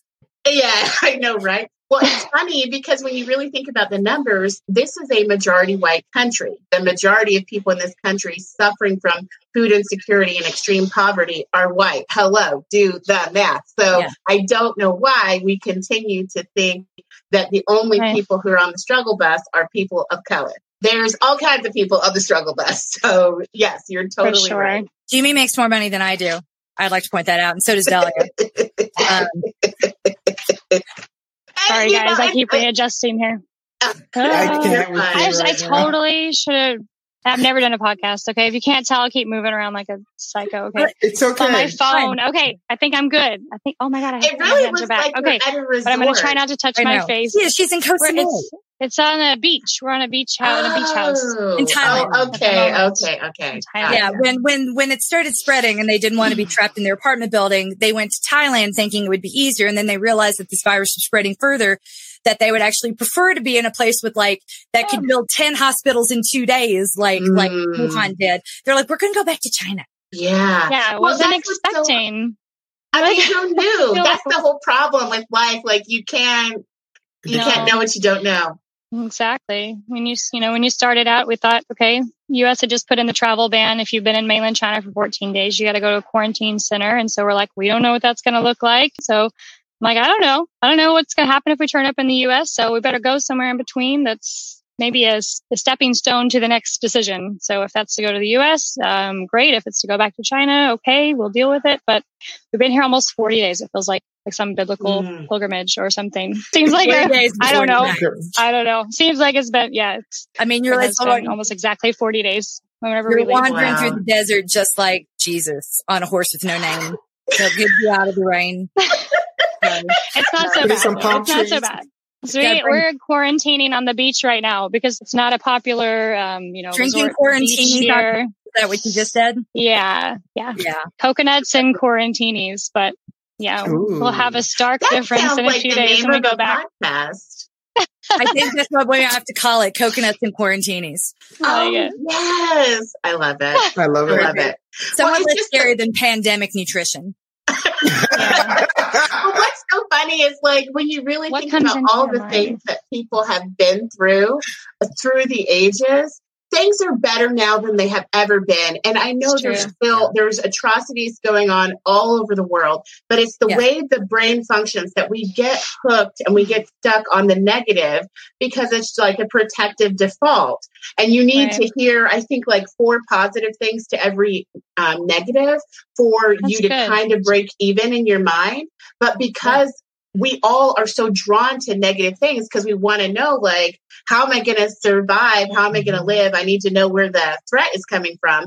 That we encourage the media to keep feeding us negative things because that's what we watch. Yeah. And so it's a cycle, but it kind of keeps us in this uh, constant state of anxiety, which unfortunately really suppresses the immune system. Yeah. So it's like one of the good things I will say, even though there's a lot of bogus information on social media, people left to their own devices tend to post more positive things ratio wise than negative. So Yeah. even if it's just my six month old is super cute, check him or her out, like that's a Mhm. positive post. And Yeah. you know, if you're posting something else that's unrelated, I think a lot of us too feel like we need to be on topic right now. But do we fall, wash your hands, do what Yeah. the CDC told you to do, and uh, go to um, is it ready.gov? They said two weeks of food right now is what they're saying. Yeah. Uh, that may turn out to not be all you need, but right now that's the recommendation. If you make yourself a quick plan, like try and include some of your favorites on there. I'm obsessed with chickpeas, so it's super easy for me. I went and got a crap ton of canned beans because I'm obsessed with them. No one else has to get canned beans if they don't want them. But you should think about what you want to eat for two weeks with your family that you actually think you'll have the energy to make after they've made you play with them all day, you know? and it could be half homemade, it can be semi homemade, it can be fast scratch. You know, you get like a box Yeah. of Batarans or something and you just add your vegetables to it, your frozen vegetables that you did not have to chop up yourself to it. You know, you can get something made and just enhance it. You can get ramen noodles and enhance it and add veggies and whatever. Your internet still works. You can look at YouTube for all kinds of ideas for how you elevate yeah. uh, prepackaged meal. food. Mhm. Yeah. And I'm going to be encouraging Dahlia this week to do some Instagram lives where she shows us how she prepares meals during this period. Oh, That'd be fun absolutely, I can do that. One of those extended stories with like dot dot dot dot dot. We just like, like Latoya Snell does this, and you can watch her cook sometimes. And I'm like, you need to do some of that where we can watch you making like one of your post-apocalyptic nutrition meals from like canned. Absolutely. Right, right. Oh, you know somebody I have my place. That's what we call it. Sorry, no. Oh yeah. well, I have my my little hydroponic garden, so I'm like on my way, right, to being ready to be off the grid. Except that I don't. Except that I'm not, but whatever. It's a step. It's a step in the right direction. Uh, If, if you consider the right direction to be off the grid, yes, it is. Yeah, that's a good point. This is already going like longer than I meant for it to. If everyone's good on time, I'm going to move on to some questions while I try to keep that, that, that vision of Jimmy's husband shooting in my head. Woo. Yeah. All right. So, so the next question was Allison for hygiene. So, and then we'll get to the real questions. This was just sort of mine. So, um, Allison, how many times per day do I need to make my, my kids bathe in Clorox and how much, how many times do I need to spray them with Lysol? Um, you know, like three times a day and then as needed. Is probably what I would I would say. Um Okay. don't waste your Clorox on your kids. Use it on the surface. I know some that would, that would be doing that. That would spray their child in the face with Lysol because you know what? they Yeah. Um, refuse to their read hair. the directive. And their hair. I know, said that know. jokingly to someone a couple of days ago. It's like we we bought this. It was a, a butt order with we're like fat fingered it on Instacart. We've got like hella lavender scented Lysol, and uh, so when it was delivered, some person was like. That's a lot of Lysol. Like, this was like a month ago. Um, you're ahead of the curve, MK. and I, I know, right? Like, this is why I'm like, oh, they're out of antibacterial Yeah. hand wipes. We got it. Well, Yeah. Maybe your butt You're is psychic. Is this. that a thing? DIY. I- what is I it? don't, I don't, I didn't think so Maybe until your butt is psychic. And my, my butt is psychic. Okay, that is the new name of this podcast. MK's butt is psychic and other things you didn't know about the pandemic. Wow. Not a psychic, but My That's hilarious. I'm, I'm glad some part of me is useful. I mean, I don't- We can work with I don't think you need to take it, you know, I mean, don't take it to that extreme. It was a really, it was a really good thing to put things in perspective. I saw the video clip of the news. I mean, you knew that was going to happen at some point, right? Something like that was going to come out. Um, but, you know, just do your best to, to again, wash your hands. Antibacterial soap is great for your hands, but in Asia, they sell it. I don't know if they do there actually. Now that I've been here so long, I'm not sure. They have antibacterial soap for your body. Just, I wouldn't do that. They have it for like all over your body, but you're going to mess with, you know, your body's normal flora of bacteria that is still a line of defense, even though it seems counterintuitive. But, um, you know, wash your hands, shower every day, or if they, if you've gone outside, like what we did, um, and I think it's just because I was an ICU and ER nurse and some, I was trying to have a little fun with it. And I also have another uh, friend that's living with us right now who's also a, a child psych nurse. She might be a good person to interview um, later as well.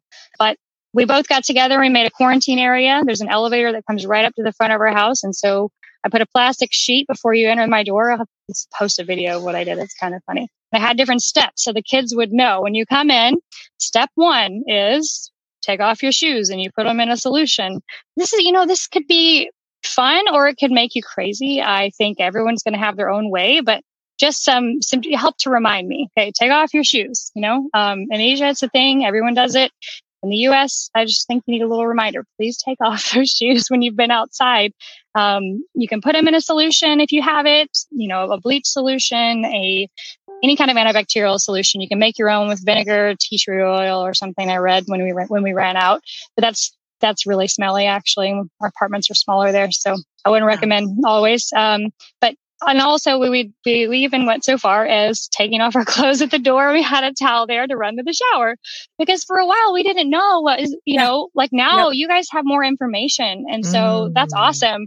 But at the time we're just like people are dying. Uh, you know, stuff is being closed down. Like we don't know what this is, and so we were just it, we were so much into the unknown that we were like, Mm. I don't know, you know, what like, what should we do? Like, where does where do you draw the line? But we kind of went, you know, we kind of went like full uh, decontamination, and we would, you know, I had a reminder on the wall to go through and wipe your phone before you left. I would take my screen cover off. I think sometimes you forget to take off the the case, which sometimes can also um, harbor a lot of things. So we get our phone naked, we wipe it down, we take our clothes off, put a towel on, and run to the shower. That's that's what we did. I'm not saying it's necessary, So there's, you know, always so there's necessary no for this. spraying yourself with Lysol. but no, that really wasn't a step. I mean, and like we like we kind of we kind of went a little, you know. So you're saying I can't use all the Lysol then that I purchased? I mean, you I can use it, man. You can use it. Let me be more direct. I really want people. It, literacy is a gift. Everyone who is tuned in right now is able to read. Yes. If y'all don't start reading the directions, I, I, don't even know what to do. Like, so many problems will be solved. You know how to read. Will you read the read. direction? Where does it say on there, spray this in your kid's face? Where does it say that? What it say Naomi Campbell went to travel and she wore a full hazmat suit and looked kind of amazing. She did look cute in that little she hazmat suit. Yeah. You know, I was thinking if you run out of hazmat suits, could you wear one of those T Rex costumes? Probably. I think I think I that think might work. It's probably yeah, if, if you had one though, I would spray that with Lysol. I, I would too. Yeah, I would too. Yeah, I, yeah. Honestly, those mascot costumes they get pretty. They're not. I haven't tried one. They're not oh comfortable. Boy. They're not sanitary. Like you just sweat. It's crazy. I'm pretty sure usually when they have one, it's for one person. No one else wants to yeah. use that behind Probably not. Flora and the fauna. Sometimes you need to keep it. There are consequences and trade offs, no matter what yeah, you do. True. Yay! Very That's true, why we like true. soap over the antibacterial option, like the you don't want to use that based solution. Oh, definitely no. yeah but just there's some cleaning methods that don't disturb your natural Flora. protective, you know, critters right. that you have living on you all the time. And there's some that strip you that makes you more vulnerable when you do encounter an unfriendly critter. But do what you have with what you have. Like you have to do what you can, but people seem to really not want to wash their hands. They really just want to get um, the sanitizer, but right. you should wash your hands. Well, the visual that someone gave me a long time ago about the Annie, because I, I lived with someone who who was OCD, and the thing that changed her also I never forgot, and it was you know you can sterilize poop and it's still poop. I never forgot it. So if like there's fecal mm. matter on your heads, it's still sterile fecal matter. Wash your hands and like Anyway, so if you needed a visual to help like break you of that need for antibacterial hand gel, since we can't get it right now, there you go. Sterilized poop and it can. Oh, right Susan there. wants to know. I, I have a question for Susan. She says an older lady in our town wore a Buzz Lightyear helmet to the grocery store. Was that protective? I have so many questions, Susan. Well, uh, was that? That's that? awesome. I would do that too. I think it's, you know, be creative, right? Be creative. I yeah, mean, um, you gotta well, I, I, have, yeah, I do have questions too. What does, I mean, is it, what can we get some details? Buzz Lightyear helmet. Yeah. Can we get some details about it? Yeah. I don't know, but yeah, she wants to know, can we spray our shoes with Lysol? Why not? Now, see, that actually sounds okay. Sure. Yeah.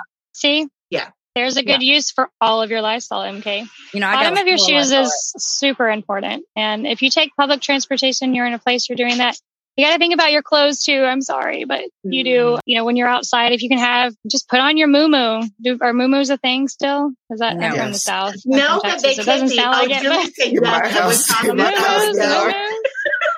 like have it my, ready at the door. In my um, house, they are. Like, yeah, I, I, mean, I don't awesome. wear them to work, but that's how I relax. You know, well, just roll, for the next six like weeks. That. Like, do oh. it. Yeah. Have your inside clothes, have your outside clothes, have your inside slippers. It's time to pull out the slippers from Christmas that you haven't used, you know, mm-hmm. pull them mm. out and yeah, and really try to have a separation there, especially for kids. I mean, I, I tried to make it fun. My daughter, she has a WeChat, a few, you know, accounts that she uses for her own career she's doing, but she's she posted herself. She's kind of, oh. she's kind of a big deal. She did. Oh, so yeah. cool. If her Disney commercial wasn't very effective because they're closed. Yeah, oh, bummer. no, that's okay. But she posted on her WeChat. She's six years old. She posted uh, when Beautiful. we were still in, in Shenzhen my, that my mom has a plan for the virus and these are the steps that we're doing. And so she filmed, you know, she posted my video about the steps and she said, that's not me speaking if you don't know, because I'm only six years old and I don't talk like that. okay, okay. My mom's speaking. I think she's learning to spell by doing this. It's part of our home mm. creative homeschool um, plan there. But um, that's so yeah, cool. People, you know, that it. is something too. Like kids, you'll, you know, you kind of think no devices and things like that, but try to be kind to yourself and to kids in this way during this time and try not to have a lot of these rules. I mean, I don't, I don't know where they come from sometimes. Sometimes you got to check in your head and say, when you say I should, I shouldn't, I blah, blah, blah, like what is? Where is that voice coming from? First of all, for your own parenting or your own just style for yourself at home when we're going through this time, you know, first of all, stop and say, okay, where is that coming from? What is practical? What, um, how can I be creative in this situation and still, you know, get those things met? Like if your kid wants to get on YouTube, just be like, Hey, you got to, you know, if they're learning to spell and read like my six year old is, I'm like, look, you want to watch Cookie Swirl C? Great. Well, you need to go ahead and put a comment on there and you'll be surprised how fast they want to learn to spell because they don't want to like look, look like an idiot online, even, you know, whenever they're young. So like, I do think, you know, just it doesn't have to be so traditional when you're doing the homeschool thing. I've been doing homeschool for about six months um, anyway, and I'm still super green at it, but in trying to figure out, you know, what, what does it mean? But it was kind of convenient that we'd already moved to that structure um, ourselves. But what because I am learning child is was becoming a celebrity, and so they could no oh, longer cool. to meet the Just demands one. of her budding career. They could no longer attend regular school. I sorry, I got to oh, brag. Wow. doing great stuff. Thank you. Thanks. That's so awesome. She's a cool kid. The Maxim's girl. Maxim's is like Starbucks in China and Hong Kong. So any mm. Maxim's you walked into, her picture was there. She was the Maxim's fairy. Wow. Uh, when I saw that campaign, I kind of lost my mind. Like, ah, oh. she's the only one that's had a job since we've been here. That's like, you know, she did because I got a call saying, "Hey, can we?" My child is the only one that's employed. I know she. Well, at the at the current moment, yes, we're doing our stuff from home and our own, building our own business at the uh, moment. But I got a call from her manager saying, "Hey, can we reuse the same stuff from last year? You don't have to do anything." And I was like, "Yeah." How much oh, do you want for that? Please. Okay. cool. Oh, that is so cool. It's funny. That's pretty cool. But God. Oh, she's it. got some. Okay, Susan says she thinks the idea was protective. Did you see the next comment? We got a, the next question is a hygiene question for you. We're moving into the section of client submitted comment questions and comments. So my children and I will be home. I am in a high risk group, but my husband's company is those motorcycles. Sorry. Sorry. my children and I will be home. I'm in a high risk group, but my husband's company is continuing to require employees to be on site. He's an R&D mm. chemist and there isn't much they can do from home. Makes sense. Should I have him shower and change clothes before he interacts with us or is simple hand washing enough?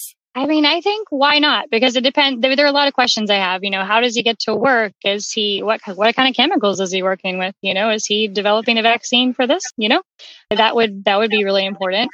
Um, but I think you know why not? Just try to have some ground rules that are for everybody. And then you know, when you come into the house, I think it's a good idea. Get into your comfy clothes. Take off your bra. Like everyone, you know, this is a time for that. Like let it let it all go and enjoy yourself. Be home. Be comfortable and uh, yeah, and just kind of have have some have some rules about the shoes for sure, and making sure you clean your phone because I'm sure if he's at work and he needs to, you know, to update things, I'm not sure about his job, but I'm sure as a as a chemist, you're dealing with a lot of things that you know who knows if if you have a high risk person at home that can affect someone. Um, you know, I don't know what the situation is, but depending on what he's dealing with and what he might bring home. I mean, that's a good idea anyway, but especially right now, if he takes any public transportation, you know, just think about where have your butts been during the day? Like, what have you sat on? What have you touched? And what did you shake you know, up? I would sit down with your family and come up with ground rules. Let them watch a few YouTube videos if they won't listen to you and they're like a sulky teen and, you know, sit them down and say, okay, look, this is the deal. Yeah. Um, speak directly to them, please. So you don't, don't speak over them. They it increases the anxiety and then your problems.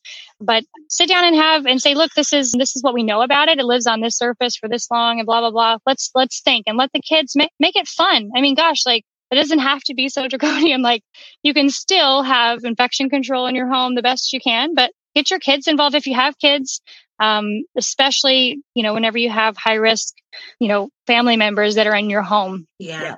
And I think too, if you have one person who keeps having to go out and risk exposure every day, know that even if they sanitize themselves, if they're infected and they don't know, they won't know for a while. So yep, they should exactly. probably continue to practice social distancing with that high risk family member all all Absolutely. the time. And most people, you know, we've all been through this when you have a, a grandparent who um, you visit a lot and you have younger kids in the home who are constantly being exposed to things and right. you have to tell them like grandma doesn't need a hug you know mm-hmm. like yeah. you just have to explain to them you've got to stay out of grandma's face or whoever the high risk person is and right it's surprising what kids can capture if you explain the basics of yeah. what the immune system does and that you know this person's not as strong as you and to protect them we have to stay out of their face. Yeah. Yeah yeah also, social distancing for sure. my little my little two cents my um this is one thing we can carry forward not shaking hands is something a whole lot of people just cannot do. It's not safe or healthy uh, even when there's we're not in the middle of a global pandemic. So um, right. just a right so nutrition, this next, uh, this net, we got uh, three questions around nutrition and then we get mental health. So brace yourself, Jimmy. I'm going to try to entertain you before I smack you with some heavy hitting questions. All right. So question number one, Dahlia, will focusing on an anti-inflammatory diet help me, uh, uh keep me from getting the virus? No. So there is evidence to support that what you eat can help strengthen your immune system. But really, prevention is going to be key. You just don't want to get it at all. So, really focus on washing your hands, not touching your mucous membranes, and don't pick your nose. There you go. Like, don't touch your eyes. Don't put your fingers in your mouth. I saw you biting your fingernails. I mean, I'm not judging you. I'm just saying that we all keep doing it. We all keep doing it. So the only thing yeah. you can do is just keep wash your hands more than you. I feel like I'm freaking out the OCD people. I think they maybe need to jump off the call right now. So everybody else, wash your hands way more than you think you need to, because I know you're touching your food because we all are. Um, and when it comes to strengthening your immune system, onions, garlic, I mean, there's certain things that are just known to be helpful. So probably just like ask your grandma what her grandma said she should mm-hmm. do when she was sick, and that's that. what you should be doing. Allison, didn't you say something like you were treating people on the mainland with huge, huge doses of vitamin C and B12? Yes, um, they are. They're doing, I know that they're doing mostly IV, so that's not exactly practical at the moment. I know there are the IV bars and stuff around, but I mean, if we're trying to stay home, right? So, um, you know, you can take a really good quality vitamin C supplement. Usually they have rose hips as a added ingredient, ingredient to help you with, um, to be able to uh, help your body absorb it better. But yeah, um, you can look up the recommended daily dosage. I, I believe you can take up to, sorry guys, about, about 6,000, um, IU per day.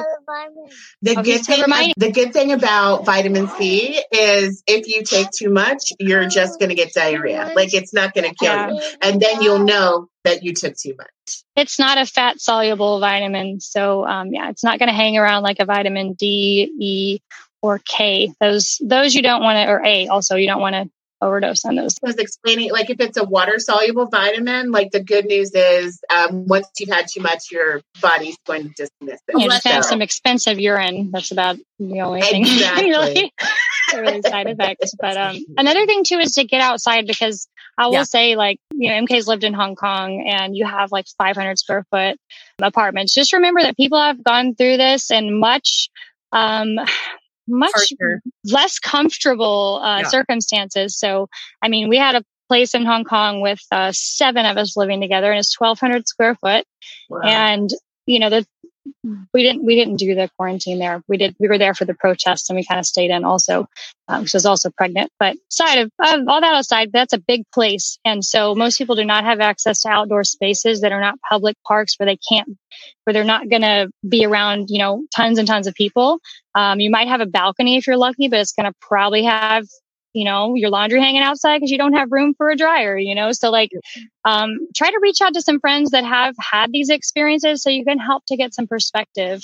Um, yeah. you have a backyard. It is like an oasis. You know, I have a friend that has a, a yard, a village house and a yard in Hong Kong. And it's like, man, she's just like so lucky. People go to go to her house and you're like, wow, you know, it's really, it's really like that those. So they do have public parks and things, but like I said, you're just exposed to so many people there. And so they did try to close a lot of that down. uh, to keep from this sorry these motorcycles. Uh, but do do go outside, spend spend time outside in your yard. Please don't have you know tons and tons of kids over to your house. Yeah. And remember that you know you don't need to do a free for all necessarily, and and just take it you know too far but um, do utilize the outdoors. I mean i'm, I'm glad we're here right now um, i'm trying to just enjoy it as much as possible before we don't have a yard anymore. Yeah fair enough Oh, so next question. I work outside of the home and rarely cook lunch or anything more than more than quick breakfasts. My community schools are closed for the foreseeable future. What suggestions do you have for easy breakfasts and lunches to make to keep both kids and adults well fed and happy? So I would say stock up on the favorites that the family has. Like think about either three meals that you want to rotate or three things or so that you want to adapt. Like with a simple base. If your favorite starch as a family is rice, like like MK's uh, plan B meals. So you want to think about simple, adaptable, maybe one dish meals, if that's something that you like. So you have to balance out what are you going to enjoy eating and what do you think you're going to have the energy to prepare. Um, and don't worry so much about it having to be like super, super healthy because what does that even mean? So yeah. just try and round it out. Think about the way the USDA has put MyPlate out there. You know, you want half of your plate to be fruits and vegetables. If you've purchased some frozen fruit, you know, you could be doing smoothies. Your kids might like a little smoothie with their dinner and then the fruits taken care of. And a smoothie to me is like half a banana, like half a cup of frozen blueberries and some almond milk. And I only say that because I'm lactose intolerant. Milk would be great. It would probably be creamier and taste better. But that would be so fast and easy for you to do. And so you've got your fruit and your dairy taken care of, assuming that you guys like dairy in your house. And then all you have to do is throw some steamed vegetables on the plate that you microwaved or that you steamed on the stove, whatever you feel like. Just don't, don't hurt yourself while you're doing this. Like this is not the time to get overly ambitious because we're already under so much stress. So you want to go as easy as possible and you can get all your food groups on that plate without putting a ton of time in. So if you get something that cooks quickly, like chicken cooks surprisingly quickly, um, I still want you to get the internal temperature above 165, assuming that you have a meat thermometer. I really hope you do. Um, but yeah, so many proteins. If you cut them thinly, it's not going to take you more than 30 minutes to get a meal handle that has a lot of variety as far as food groups go. So one of my favorite things is to um, make my rice in a rice cooker, which literally when the machine can tell that the weight has changed, it shuts off. So all you have to do in there is put two to one. So you put um, one cup of rice and two cups of water, right? And that's all you have to do. It's cooking and then you can work on defrosting your veggies, putting a sauce on them if you want a sauce, and doing your protein. If you're me, it's chickpeas because I'm obsessed.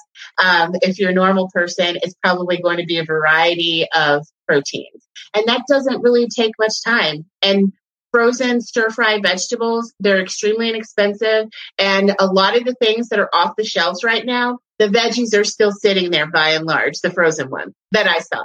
And think about sauces. Like that's something that's so simple that totally mm-hmm. changes your experience of a dish. So you don't have to do something completely new. Um, even with your leftovers, let's say you have a lot of leftovers from your veggie stir fry, add another meat to it. So if you did, uh, like I had jambalaya yesterday, but I didn't add any shrimp. So when I revisit that, I'm not going to, my husband's such a baby about leftovers, I usually will just add something to it and act like I just did it. And then he eats it. But if you tell him it's leftovers, he doesn't want it. I live with a child, an adult child. so you, it doesn't have to be hard. Like, and I love that old too spicy. Oh my god! I'm like, that's not mayonnaise isn't a spice. If you don't like it, I understand, but like, don't tell me that it has mayonnaise and it's too spicy. I, that's that's not a sentence. Yeah. Oh, oh my goodness.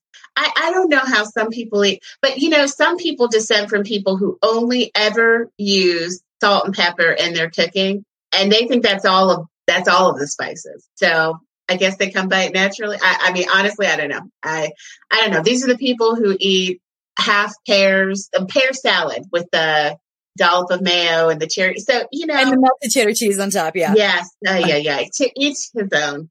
So you should have the foods that you like. At least try and have a few favorites there for yourself. And hopefully everybody will share their super easy dishes or whatever their favorite plan B dishes are. So you might see something that looks super easy that people like. I ask people habitually, like, what's your favorite easy, easy dish? And I usually say easy about half a dozen times. And you'll get a lot of good recipes from people. Even people who love to cook, ask them, like, what's the simplest thing that turns out great every time that you feel like is a showstopper? And just start collecting them. What's yours? Boston Market. Oh yes. yeah. Yes. it's a shame because all our restaurants have been shut down today. It literally happened like mm. a couple of hours, restaurants and bars and things, but I'm sure you can still order. I'm sure you can. They'll probably let you pick it up. Mm-hmm. Yeah.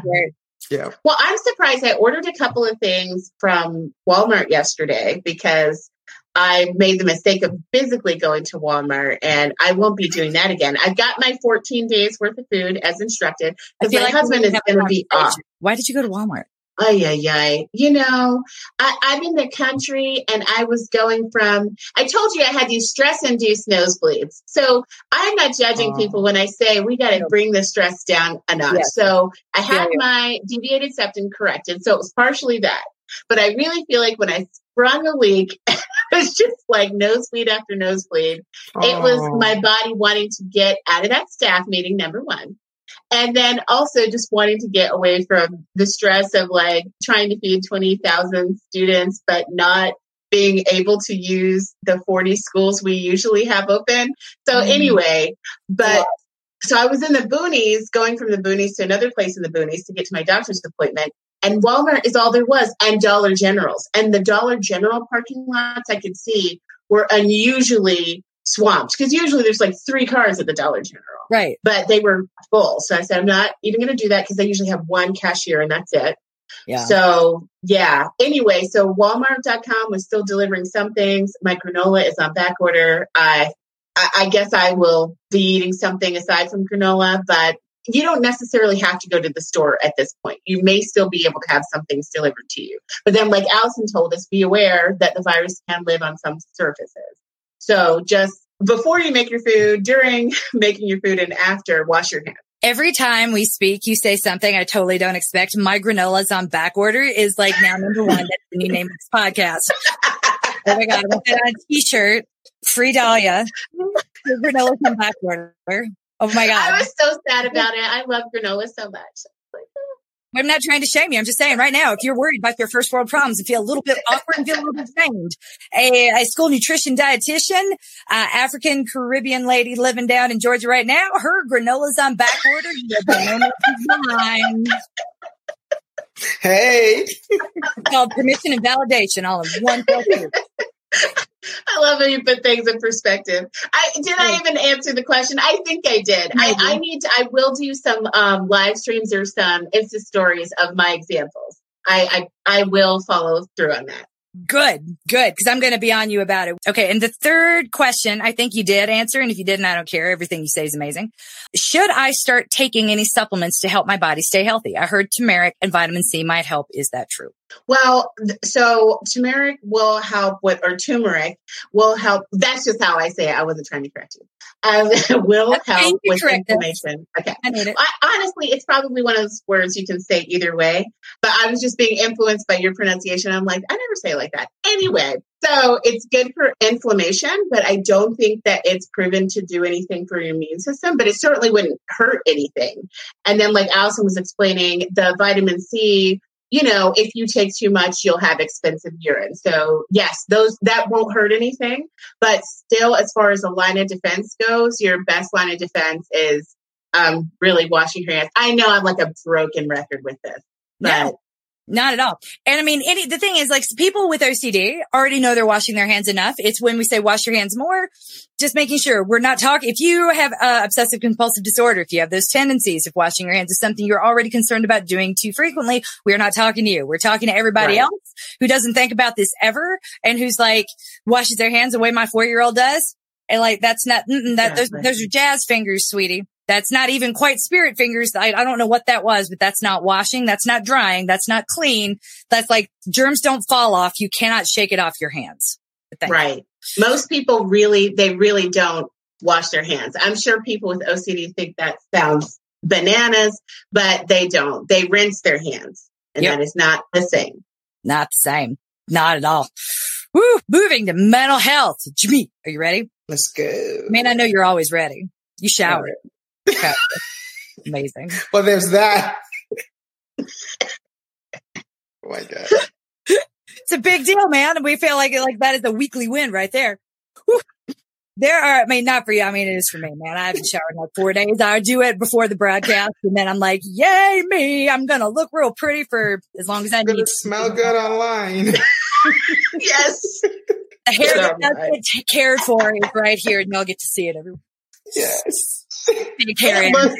There are so many challenges, so many changes, and I'm not sure where to begin processing my next steps. I feel paralyzed. How do I begin to move forward? Oh, first of all, let us um, acknowledge the fact that there are a lot of moving parts right now. Every day or every other hour is a new news, um, new update about what is going on. So I just want to acknowledge and normalize that sense of just being anxious and worried and not knowing what's going to come. And we're going to be in this for, for a little bit, you know, it, it, right now, I think we just need to, like I said earlier, control what is within your control.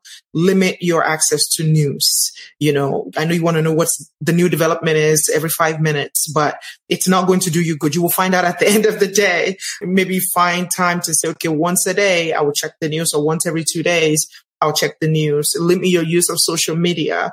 Or if you're going to use social media, you use it to connect with friends. Use your WhatsApps and your text messages and your FaceTimes to make calls to friends and, and see them um, on video and really connect with them.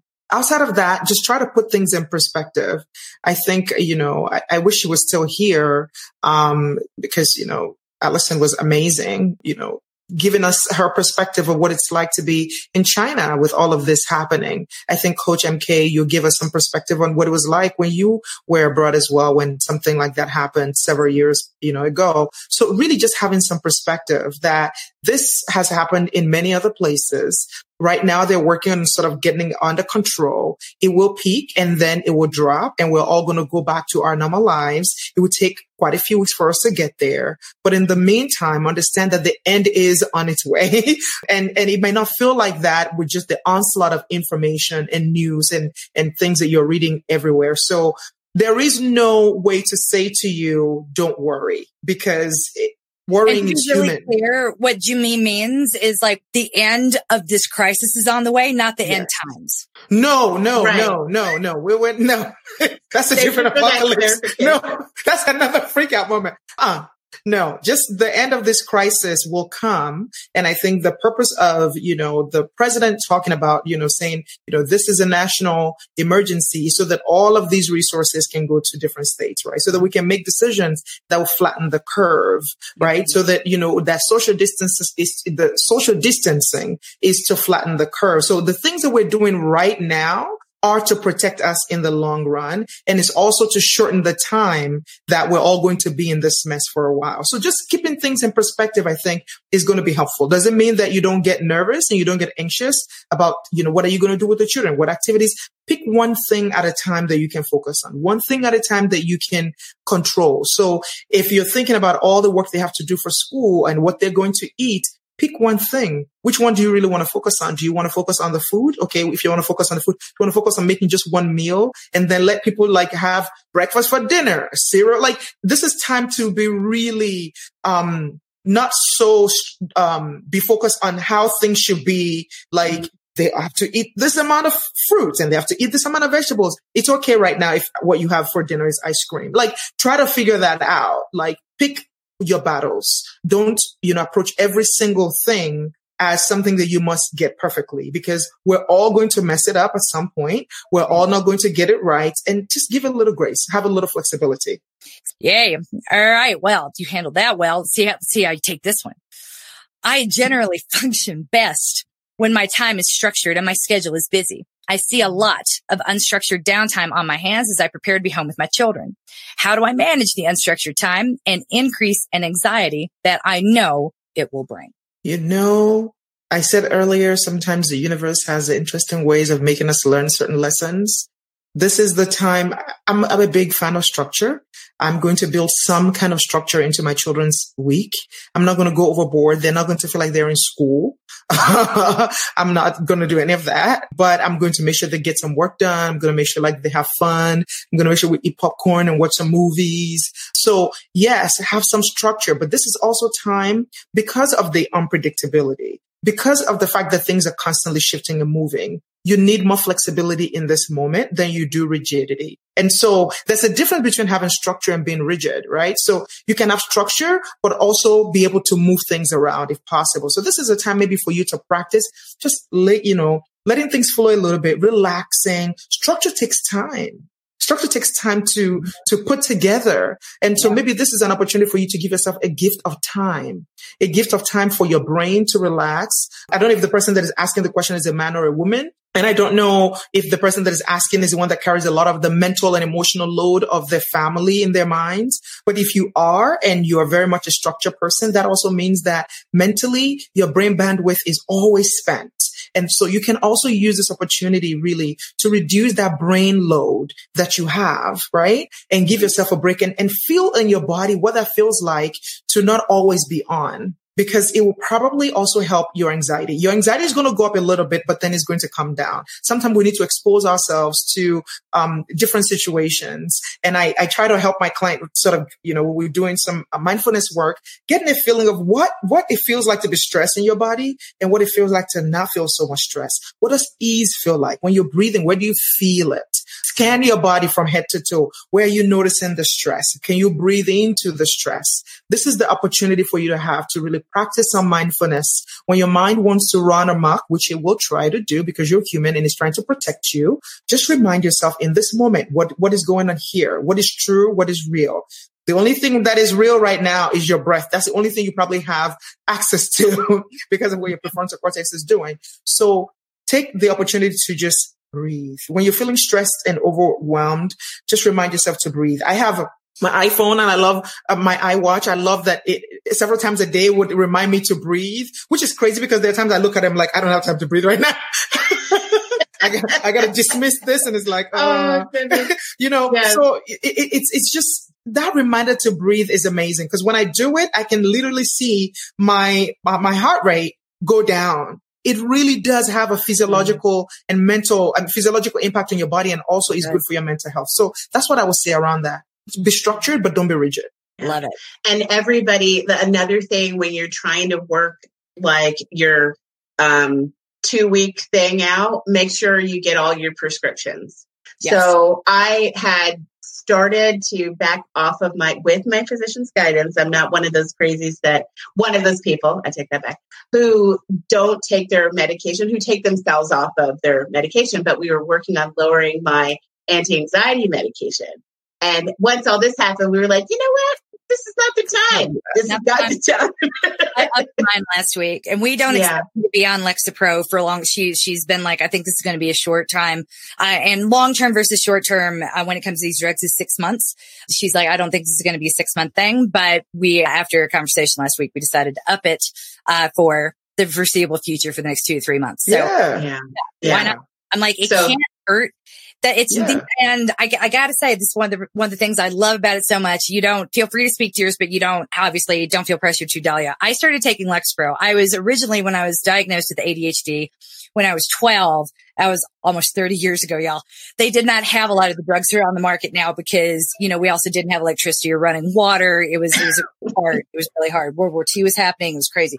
So I um, we know the thought was for uh, that uh, it presented a lot of anxiety. Paxil was what they gave to children and it made my brain flat. Mm-hmm. I know it mm-hmm. worked for Brooke Shields. Down came the rain. She's talked about that in her book. Paxil did not, I did not like it. I would not take it regularly. It was sort of like I couldn't feel anything and I couldn't stand it. Now, if you have a, so when Lexapro was suggested to me, I was like, I need to understand that this is not going to be like my last, my last experience. It's a different class of drug. It does things completely differently. I literally feel supported. The anxiety is still there, but it has, it's separate from my emotions and my ability to react. If that makes mm. any sense, it really does yeah. feel like a, like a, like a hug as opposed to a flat line. So yeah. Yeah, and it's tricky because people have such different responses. So I'm on Lexapro too. And before, like physicians in the past had, they just kept insisting that I was depressed. And I'm like, I don't feel any better on these antidepressants. And it was always anxiety. I don't know why they kept hearing mm-hmm. depression uh, because that's never what it was. And I've responded so well to Lexapro. But I will also say that now that I'm on that, I can finally start looking at meditation and other things that help bring down my anxiety. But it was like I was so so messed up with anxiety. I could not be mindful. That was like yeah. so far away from what I was capable of. Mm-hmm. And I'm hoping, and what my physician and I were hoping was that we were going to start using some of these other tools more because I'm in a place where I feel like I'm finally able to access them. But then this happened and we were like, yeah, we're going to put a pin in that. yeah, we're going to do that later. I feel you. I there is, I mean, I love that you ladies are talking about this because there is a definitely a place for medication. And sometimes when the anxiety is so much, therapy is not as effective. Mm. And so really getting the medication in and helping physiologically to bring the clients down allows their brain to be able to do all that work. So I really commend you for, for talking about that. And if you are thinking about it, if you notice that the anxiety is so much and it's impacting your life and is really impeding your functionality, you can reach out to your doctor. There's a lot of teletherapy going on right now that you don't have to go inside the office and they will yeah. probably see you. So you maybe want to reach out to your doctor and say, Hey, is there a way for me to be seen online? Um, they can get all that stuff, send it to your pharmacy and then you can go get it or you can do the mail in order. So those are things that, that, that you should think about. All right, and Lexapro is a, I, I think of it as in the, the light category of F- SSRIs, meaning your general practitioner can prescribe it oh, and yeah, they can true. Prescribe a couple months in advance. Like you don't have to see, I, I take Adderall, which is another psychiatric medication. And for that one, I am required to see somebody and they mm-hmm. cannot order in advance, um, yeah, which makes right. extended travel really tricky. But all, all that, all that aside, it is what it is. But this is one that if I did not realize how out of control my anxiety was and the way, the way anxiety kind of works. I was stressed for a really long time. And the way, like, it was just a really rough two years. Like that was real. It wasn't like when we talk about depression, we tend to talk about it devoid of the reality of what's going on. My body wasn't functioning. I had a lot of, th- I had a lot of stress with my children. I had a lot of, it was a stressful time and a stressful situation. And so I never thought of it as the depression as a separate thing.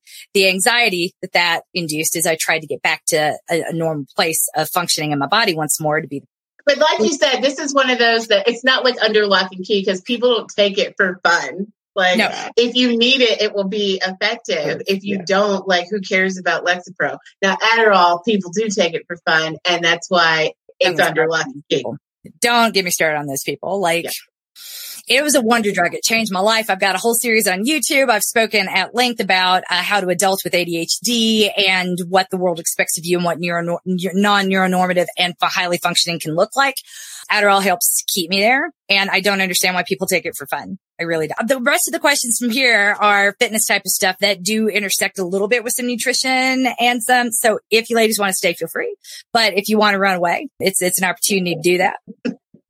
I'm going to run away only so that I can start ruminating about tomorrow. No, just kidding. So that I can just start getting ready. ready for tomorrow. No. Thank you. Thank you. Thank you. Thank you for everything. As always, you are amazing. You're the wind beneath my wings. And in, even if they're hot wings that came from Boston Market, I could not possibly love you guys more. Love you too. We'll talk to you later. Bye. Bye. I'll see you in the Facebook groups. Thank you, Melissa, for being here. I miss you, and I hope I do get to see you at Three Days at the Fair. I love you, Melissa. I love all of you. Thank you, Allison. Thank you to the big guns. I'll see you ladies all this week.